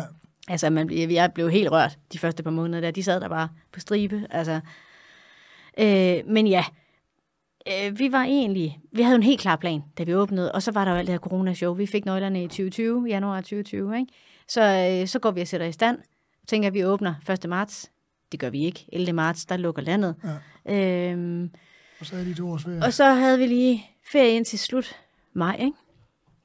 Og så åbner vi ligesom der som en ny restaurant i det her øh, pandemishow. Det vil også sige, alt det, der ligesom var booket, da vi, havde, øh, da vi åbnede, øh, da vi ligesom øh, annoncerede, at vi skulle åbne, der var, fik vi jo heldigvis en masse bookninger. Og de, de skulle så flyttes, så det skulle vi også have, have styr på. Øh, og hvor flytter man dem hen? Altså, der er det jo igen med de lørdage der. Lørdagene er jo taget. Øh, så, så lige pludselig så blev det også noget, hvad gør vi så, hvis det så kommer tilbage? Hvor langt kan vi flytte dem? Altså hele det der puslespil gjorde bare, at planen øh, blev streget. Planen er, at hver anden uge, der har vi det, vi kalder en aften på kilden, som er fuldstændig ligesom at spise en stor middag på en rød cottage. Og det er den, der står, den står sådan lidt midt på, på hjemmesiden, så vidt jeg husker. Ja, det er godt nok. Ja. Det kan jeg ikke huske. Nej, tak. Men det her der, hvor man, øh, hvor man kommer, slapper af, det, altså det var, min tanke var at lave en blanding af første til højre og den røde cottage. Altså først til højre, hvor du kommer, du skal ikke foretage dig noget, du kan ikke vælge noget. Alt er øh, forudbestilt, alt er forudbetalt. Øh, det kørte rigtig fint. Indtil corona sådan fik lidt mere fat i danskerne, og de var sådan lidt, hvad hvis jeg har betalt, og jeg så bliver syg, eller naboen, ja, eller noget. Så vi har lige taget det der øh, betaling af igen. Men det første stykke tid kørte det rigtig fint med alt var betalt, og man bare kunne gå hjem. Nu kan man selv vælge, om man vil eller ikke vil. Øh, men, øh, men så kommer man og får øh, øh, snacks rundt, øh, forhåbentlig i hele huset, det er jo meget vejrafhængigt, ikke? men hvis vi kan, så bruger vi hele haven. Vi har et mest guddommelige have ned til galopbanen og med drivhus, og så prøver vi at få gæsterne rundt der, for at få sludret lidt med dem på forskellige stationer, hvor, hvor vi er jo fire i teamet, øh, og har nogle gange en ekstra øh, mand til at hjælpe, men ellers så er det, er det også, så, de får, som, så alle får set hinanden. Og så øh, serverer vi en lidt større menu, en otte retters, fuldstændig ligesom på den røde. Øh, kaffe og sødt i drivhuset, hvis man har lyst, og så kan man gå hjem, når man ikke gider med. Det er hver anden uge. Resten af tiden laver vi selskaber. Ja. Og små, altså alt muligt. Små bestyrelsesmøder. Vi har et lille mødelokale øh, ovenpå også. Øh, så, så egentlig alt muligt i det omfang, øh, vi synes, vi kan få det til at hænge sammen. Og det er igen set ud fra, at vi er et lille team. Øh, vi skal passe på hinanden. Vi er blevet ældre, og, øh, og vi har virkelig brug for hinanden. Skal I være gamle sammen? Teamet? Ja. ja, jeg tror, jeg skal. I hvert fald de næste syv års gamle, ikke? Ja, så det er der, kontrakten løber. Ja, ja, det er der, kontrakten løber. Øh, så ved jeg ikke, hvad vi skal. Så tror jeg, øh, sådan helt realistisk, så tror jeg faktisk ikke, jeg kan holde til det med. Når vi når der til. Men så skal jeg jo til at finde på noget sjovt igen. Hvad skal øh, det være? Jamen, det ved jeg simpelthen ikke. Jeg ved det virkelig ikke. Jamen, altså, hvis du ligesom tager øh, koger essensen ind, så har du jo så har du erhvervet der sindssygt mange kompetencer undervejs. Men det er jo ligesom at få dem udkrystalliseret til noget, som man også virkelig har lyst til, når man har været så privilegeret at lave noget, man er så vild med at lave, ikke? Altså, så er det, altså, det kan jeg da også hvad, hvad skal jeg nu? Ja, men tænker du ikke stadigvæk lidt sådan, eller hvad? Altså, det, jeg, jeg har lige haft den op igen nu, fordi altså, jeg har jo verdens bedste job nu. Jeg, har, altså, jeg er simpelthen så glad. Det er jo så den anden ende af dyrehaven, kan man sige, oppe i Skodsborg. Ikke? Altså, ja. Men der har jeg jo verdens bedste job. Altså, den øh, konkurrerende gymnastiklærer, ikke? Altså, det er ja. fantastisk. Altså, det er meget hyggeligt ud. Jamen, det er det også, og det helt sindssygt netværk af nogle sindssygt søde mennesker. Og, ja. ja. det er virkelig godt. Men det kan jo være, en, man ved jo ikke, hvordan, om, om, om, om der kommer et nyt setup på hotellet, eller noget andet, det der, altså, ham, den gamle mand, der render rundt dernede, bare røver, ham skal vi, det ham skal vi, sgu ikke, ham skal vi ikke have med der, der må han lige finde et andet sted at rende rundt, ikke? Og hvad fanden gør man så? Jamen, så finder man jo nok et andet sted, hvis, hvis lysten ja, stadigvæk er der til at lave det setup. Men... Husk, at så er jeg jo ikke, jeg er jo ikke lige så ung og sprød som dig, vel? Jeg er jo, øh, jeg er jo en gammel mand. Så, altså, hvor gammel er du egentlig? Jamen, jeg fylder 54 nu. Her, ja, så er du faktisk meget ældre end mig. Det er det. Rigtigt. Så, så du, du kan selv smide 3-4 år oven i hatten på det, ikke? Ja, og, og, og, og gider jeg så gå ud og tjene mine penge ved at lave et selskab ud af huset, eller, eller komme tilbage i branchen? Det tvivler jeg på. Så, Men synes du ikke, det fylder noget ind i hovedet? I, i, i, altså i perioder fylder det noget, ikke? Jo, jo, altså, jeg, den, altså jeg, er ikke, jeg, det er lang tid, jeg har tænkt, men nu har jeg lige tænkt den igen, altså jeg er fan. Og det var også derfor, jeg lavede mit, min webshop, og det var også ligesom, ikke for jeg regnede med at blive multimillionær af det, men, men at der måske var noget ligesom lige, og, og, og der, der, der kørte lidt af sig selv, ikke? Altså, ja. Øh, men jeg synes også, når jeg tænker over det, så prøver jeg sådan at tænke over, jamen hvis jeg er syv år tilbage, så de sidste par år af de syv år, der er jeg jo nødt til at tænke over, hvad det så er. Ja, og lige få gravet lidt ned i nogle huller ude i nogle guldpenge ja, det, ude det, i dyrene. Det kræver lidt, at coronahullet er blevet fyldt op igen. Ja. Så ja, det, ja, det ville være fint, hvis det var sådan, det var. Øh, men jeg tror, øh, jeg tror, det er noget med at, at holde fast i den der øh, idé om, altså jeg synes jo altid, at jeg har levet af min hobby, og det, det synes jeg er vildt privilegeret. Men, og det privilegie skal du gerne holde fast i. Lige præcis. Jeg har jo ligesom overført det og kombineret det med en ny passion. Ikke? Altså, jeg har jo det, det er jo nogle flere hobbyer. Altså. altså. nu vil jeg gerne leve af at gå på jagt. Ja. det, det, er jo det er en, det er en seriøs overvejelse. Ja. Hvordan, hvordan kan jeg gøre det? Hvordan kan jeg kombinere det der med at, at, at gå på jagt og måske lave nogle middag for nogen, eller i et eller andet regi, eller, eller formidle det, eller et eller andet, ikke? Altså. Og det er det gode ved, at hobbyerne også forandrer sig, men det er jo stadigvæk med de samme ting for øje. Altså, det er jo noget med at give folk en oplevelse af noget, man selv synes, der er interessant øh, at, at skabe. Ja. Ved, ved du, hvad jeg tænkte forleden? Jeg var sammen med den gode Mads Battefeldt over på Bornholm til Sol over Gudhjem. Ja. Og der sad jeg faktisk og kom i tanke om en gammel drøm, jeg havde fra Kong Hans, hvor det på et tidspunkt, du kan huske barn, spisebarn derude ja. Foran, ikke? Øh, og lave den om det ved at lave det sådan en, en raw bar, lidt eller sådan New York, Tokyo, med rå skalddyr og skinke og sådan nogle ting. Altså. Men så gik jeg faktisk også at tænke på at lave en teppanyaki-version af, af en gourmet-restaurant. Ja. Så prøv at forestille dig det, og, og så forleden, da jeg sad og snakkede en masse ting, jeg på, prøv at tænke, hvis man kunne lave det med vildt, altså, hvor man ligesom ha- havde en grill, du ved, så stod man på samme måde og skar alt det der, og jeg kan godt lide alle tjenertingene og servere frem og tilbage på tallerkener og fad. Alt det, synes, det, det er ikke, fordi jeg ikke kan lide det. Der er bare ikke nogen til at gøre det. Nej.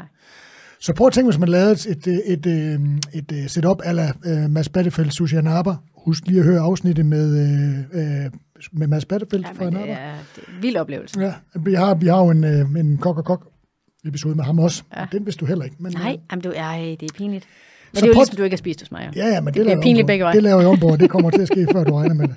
men prøv at tænke, hvis man lavede sådan en, hvor man, hvor man på samme måde altså stod og lavede fasanbrystet, og kom noget kvædechutney og nogle trompetsvamper ovenpå, så lige med to fingre satte den Værsgo. op på disken, og så tørrede man lige af bagefter, så tog folk den i en mundfuld. Ja. Prøv at tænke, hvor fedt det kunne være. Jamen, det kunne være så fedt. Og vi mangler mere af det der. Ja. Altså, øh, det har faktisk været... Øh, øh, øh, jeg har en drøm om at flytte til Spanien, når jeg bliver ældre, også fordi der er dejligt varmt. Men der er også bare en helt anden tilgang til Er det, det mad. godt? Ja, det er rigtig godt. Øh, det kan bare noget... Det, der, er, øh, altså, det, skal jo, det er jo på ingen måde sådan noget ynk, men, men jeg ved jo, jeg kan jo mærke, at de er der hele tiden, og det er jo mega irriterende. Ja. Og det kan jeg bare ikke, når det er varmt. Så, øh, så hvis man bare kunne have lidt flere varme dage, ville det være rigtig skønt. Øh, og dernede, jeg synes, der er en anden tilgang til mad. Der er rigtig meget af det der, hvor så laver jeg det her, prøv lige at spise det her. Bare ud over disken. Men, men det ændrer jo ikke arbejdstiderne. Altså, det, så er vi tilbage i, altså du kan jo ikke lave det der mandag tirsdag.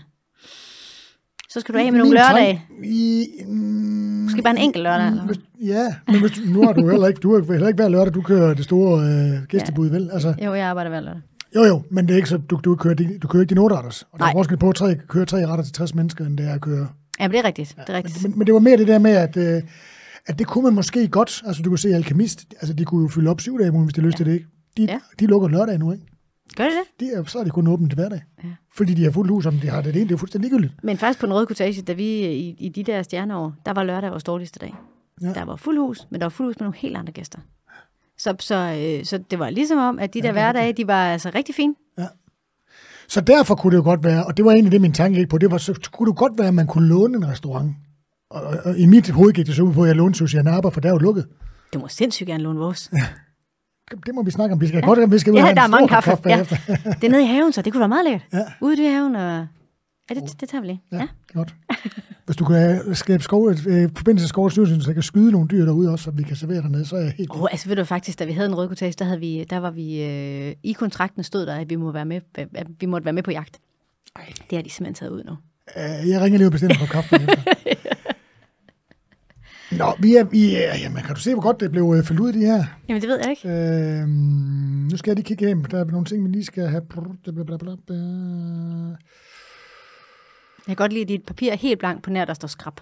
Ja, jamen det er jo, det er jo et godt spørgsmål. Det er jo, det er jo, det er jo det er en god situation.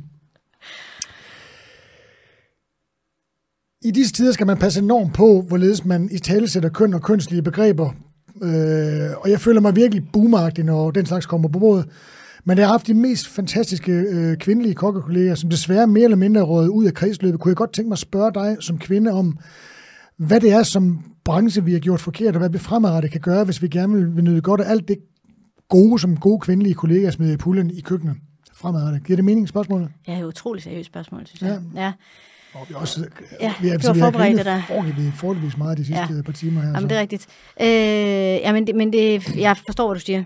Og, øh, og det er jo øh, det er svært.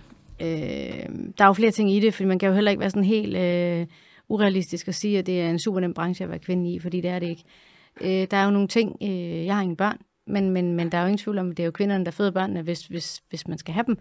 Øh, og det, øh, det sætter jo nogle begrænsninger, og så kan vi alle sammen sige øh, aldrig så mange gange, at det kan vi godt finde ud af, at vi skal nok få det til at virke, og så kan man lige prøve at justere noget her og der og sådan noget. Og det kan man sagtens. Øh, men, men der er også bare nogle ting i en restaurant, som skal gøre. Øh, og i hvert fald, når det er ens egen, så, så er der noget, man skal være en del af. Og, Men her tænker jeg lidt, jeg havde faktisk lidt snakken med Annika Madsen, som ja. men jeg også anbefaler, at man går ind og får Fasangården. Det har jeg som, øh, sådan, Ja, det er godt. Som, som jeg anbefaler, at man går ind og hører selvfølgelig også det der med, at altså, og hun siger, altså hun har da en idé om, hun skal være mor, Ja. og hun har samtidig en idé om, hun skal fortsætte med at gøre det, hun gør. Jamen, vi har jo rigtig mange idéer, og nogle af dem kan vi... Øh, kan vi øh...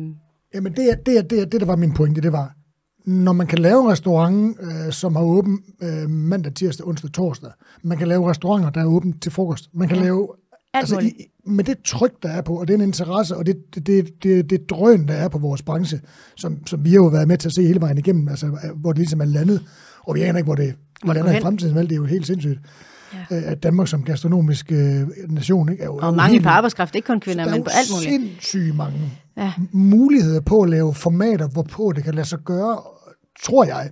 Øh, hvis man vil kigge lidt væk fra de der stereotyper, der er omkring øh, sådan en restaurant, der skal være åben, der skal være frokost, der skal være aften, det skal være syv dage om ugen, der skal være, vi skal være der, når der er mulighed for at tjene penge for det, bla bla bla, og det kører sådan, og så er vi delvagt, og så der er jo mange andre måder at gøre det på. Der er utrolig mange andre måder at gøre det på. Jeg, jeg har øh, de sidste mange år jo ikke gjort det sådan der.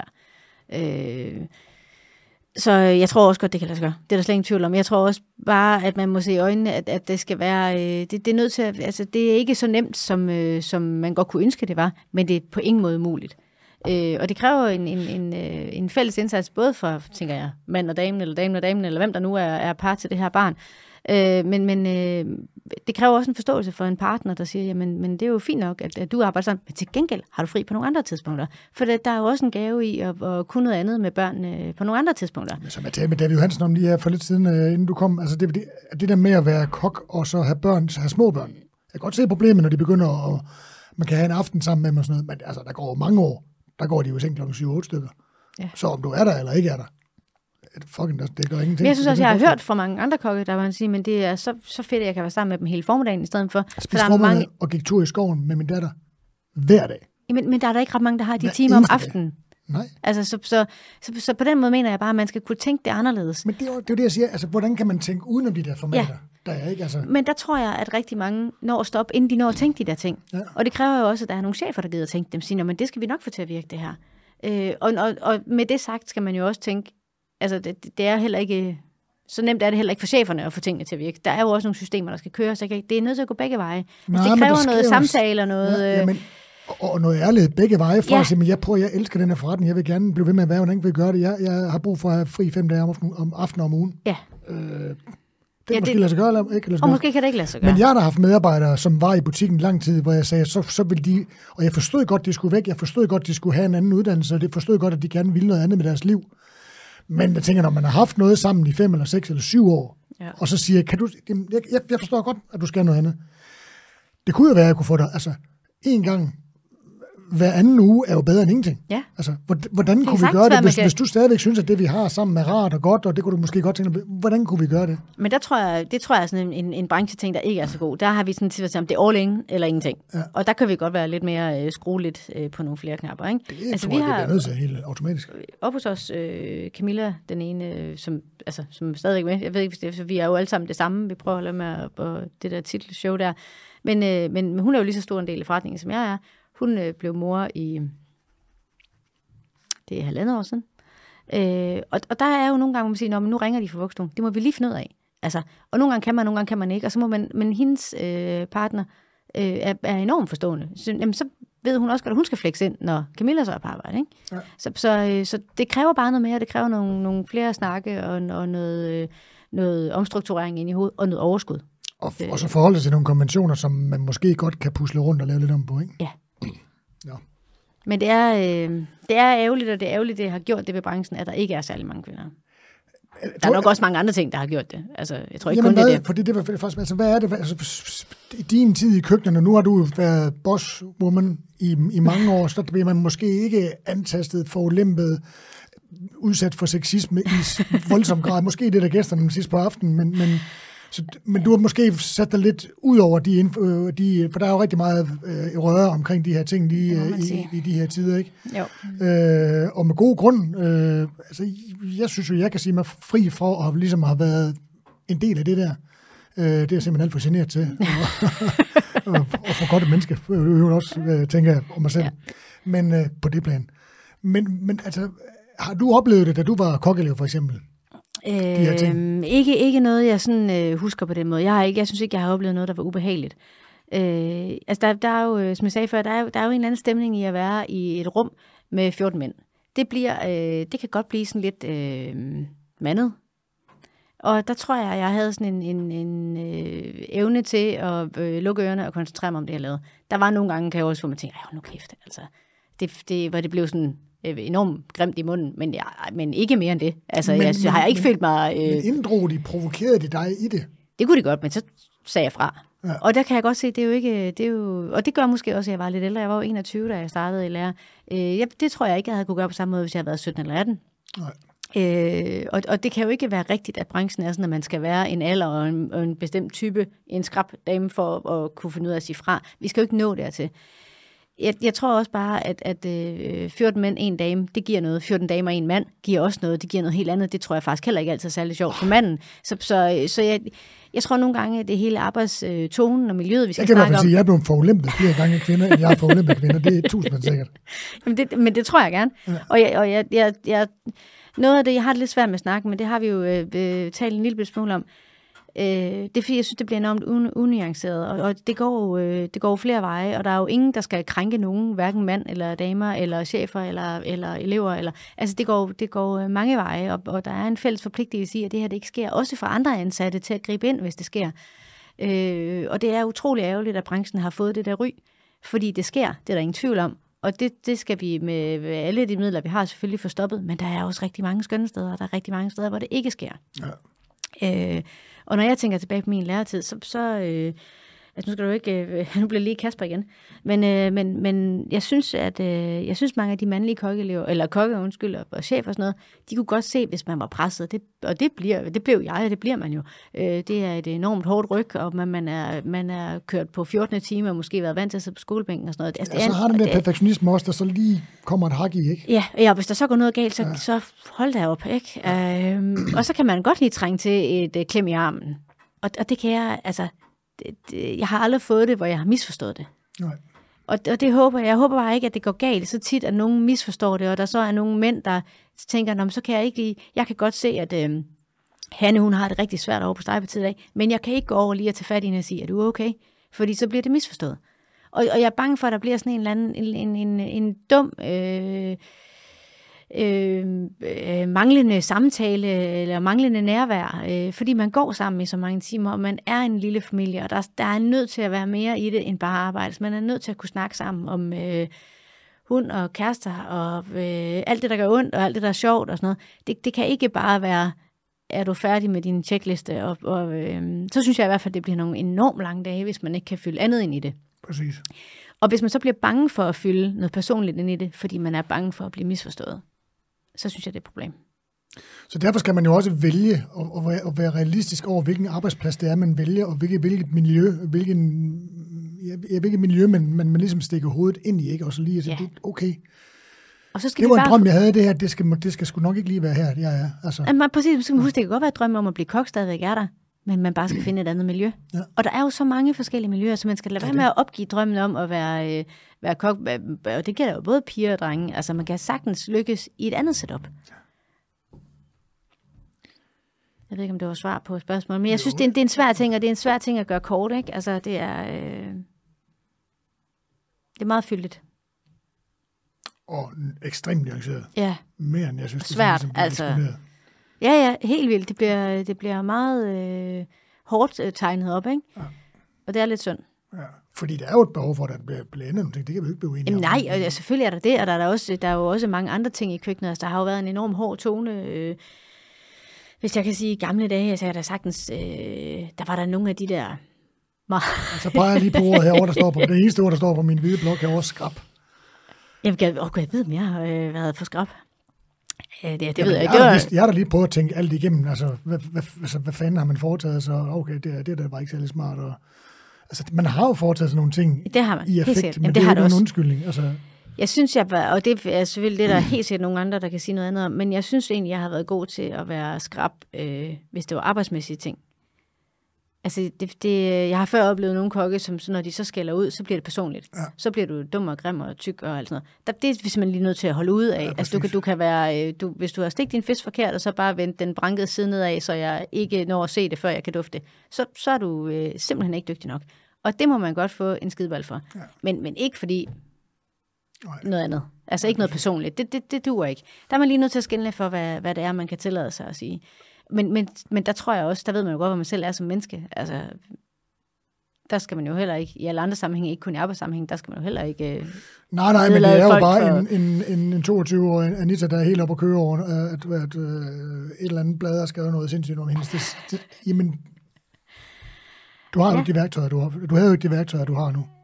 Du har Nej. ikke en indsigt. Du har nej, nej, en jamen, det er helt har rigtigt. Jeg har da, øh, men jeg synes ikke, jeg har været personlig øh, grå.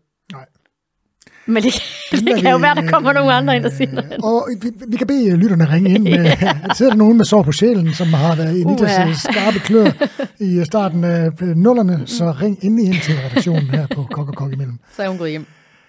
Anita, vi skal til at øh, lukke ned og vaske køkkenet ned. Ja. Øh, men inden vi gør det, så får du det samme spørgsmål, som jeg stiller alle andre. Øh, øh, og det går ud på, at vi kokke er jo så privilegeret af en eller anden pussy årsag, at vi på en eller anden måde har en stor stemme derude i, øh, i samfundet. Og når man ligesom har gjort det godt, som du har gjort det i rigtig mange år, så er der måske endnu flere, der lytter til en. Så hvis du ligesom skulle sige et eller andet, du gerne ville huskes for, øh, i et eller andet regi omkring dit, dit, dit, dit fag her, hvad skulle det så være? Var den svær. Ja, det var svært. Det var noget af en afslutning. Øh, jamen, jeg tror, øh, jeg tror noget af det, jeg arbejder for og altid har gjort og stadigvæk øh, prøver at gøre, øh, er lidt, at måltid ikke bare er et måltid. Men at det er, øh, det er en masse andet også. Øh, at der er, øh, der er nødt til at være øh, noget nærvær i det, og noget, øh, noget kærlighed. Og, og jeg synes også, at øh, det har været vigtigt for mig, at, at vores gæster har kunne mærke, at vi har kunne lide det.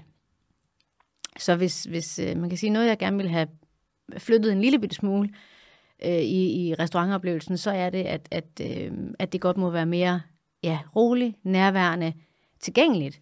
Øh, øh, og at vi bare øh, er...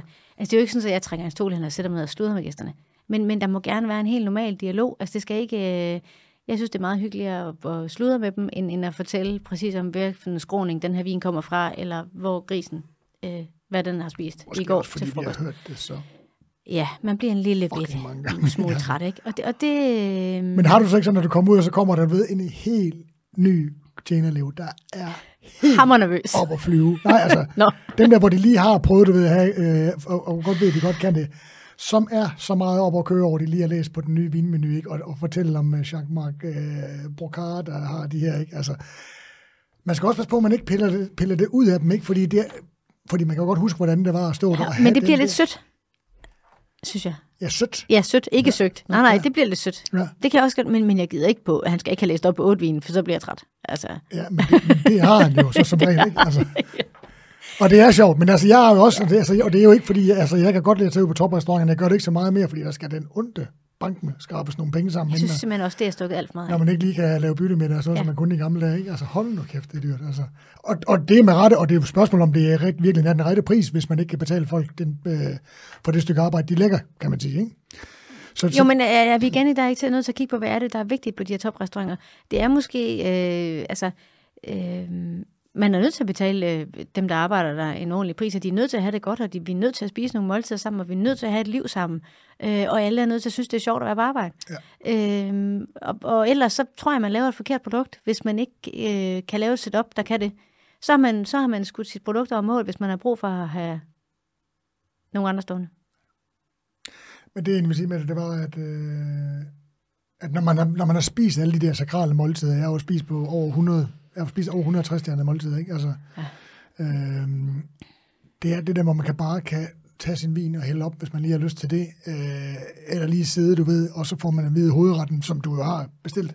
Jacob Grønlæg sagde altid, hvorfor er det, I kommer ned så meget i Kong Hans Kælder? Hvordan, hvorfor er det, når, altså jeg har jo bestilt retten, altså jeg har jo læst den i menukortet, jeg har læst den, altså hvad, hvad det var, jeg, vi har stået og snakket om det, da jeg valgte den ret. Hvorfor skal jeg have det ved en gang til? altså når du siger Svend Skulderød ude fra Forvejle, jeg ved ikke, om Svend er. Nej. Altså, Er der noget, altså, er der noget ved hans terroir i hans jord i Forvejle, der er helt specielt, eller hvad er det der? Det bliver, nogle gange kan det godt blive for meget, og man har jo selv været med til det. Jeg har jo gjort mit for ligesom at, at, at have hele den der øh, snak inde ved bordet, ikke? Altså, men Ja. Ej, jeg synes, ikke, jeg synes da generelt, det er droslet en lille smule ned igen. ja, det kan godt være. Altså, det synes jeg. Øh, og det synes jeg også, der skal. Altså, Skal det, vi jo se, om det er på så fine restauranter som Studenterkilden, om det også er. Øh, Jamen, der er meget med gakkeløjer end der er alt det der. jeg går ind og bestiller bord med det samme. Hvis jeg kan finde ud af det på hjemmesiden, selvfølgelig. Hvad så ringer du bare? Elisa Klemmensen. Klemmensen, Klemmensen, Øh, rigtig Clemmensen, tror jeg, men Clemmensen siger jeg bare. Klemmensen. Ja, Tusind tak, fordi at du havde lyst til at kigge forbi Kok og Kok studie her på Frederiksberg. tak fordi jeg måtte. Tusind tak til alle jer, der sidder med ørerne lige mod radioapparaterne derude. øh, og jeg håber, I synes, at de sidste to timer har været lige så oplysende og rare, som jeg synes, jeg har. Det var en stor fornøjelse. Husk ud at drikke kaffe. Ja. Morgen.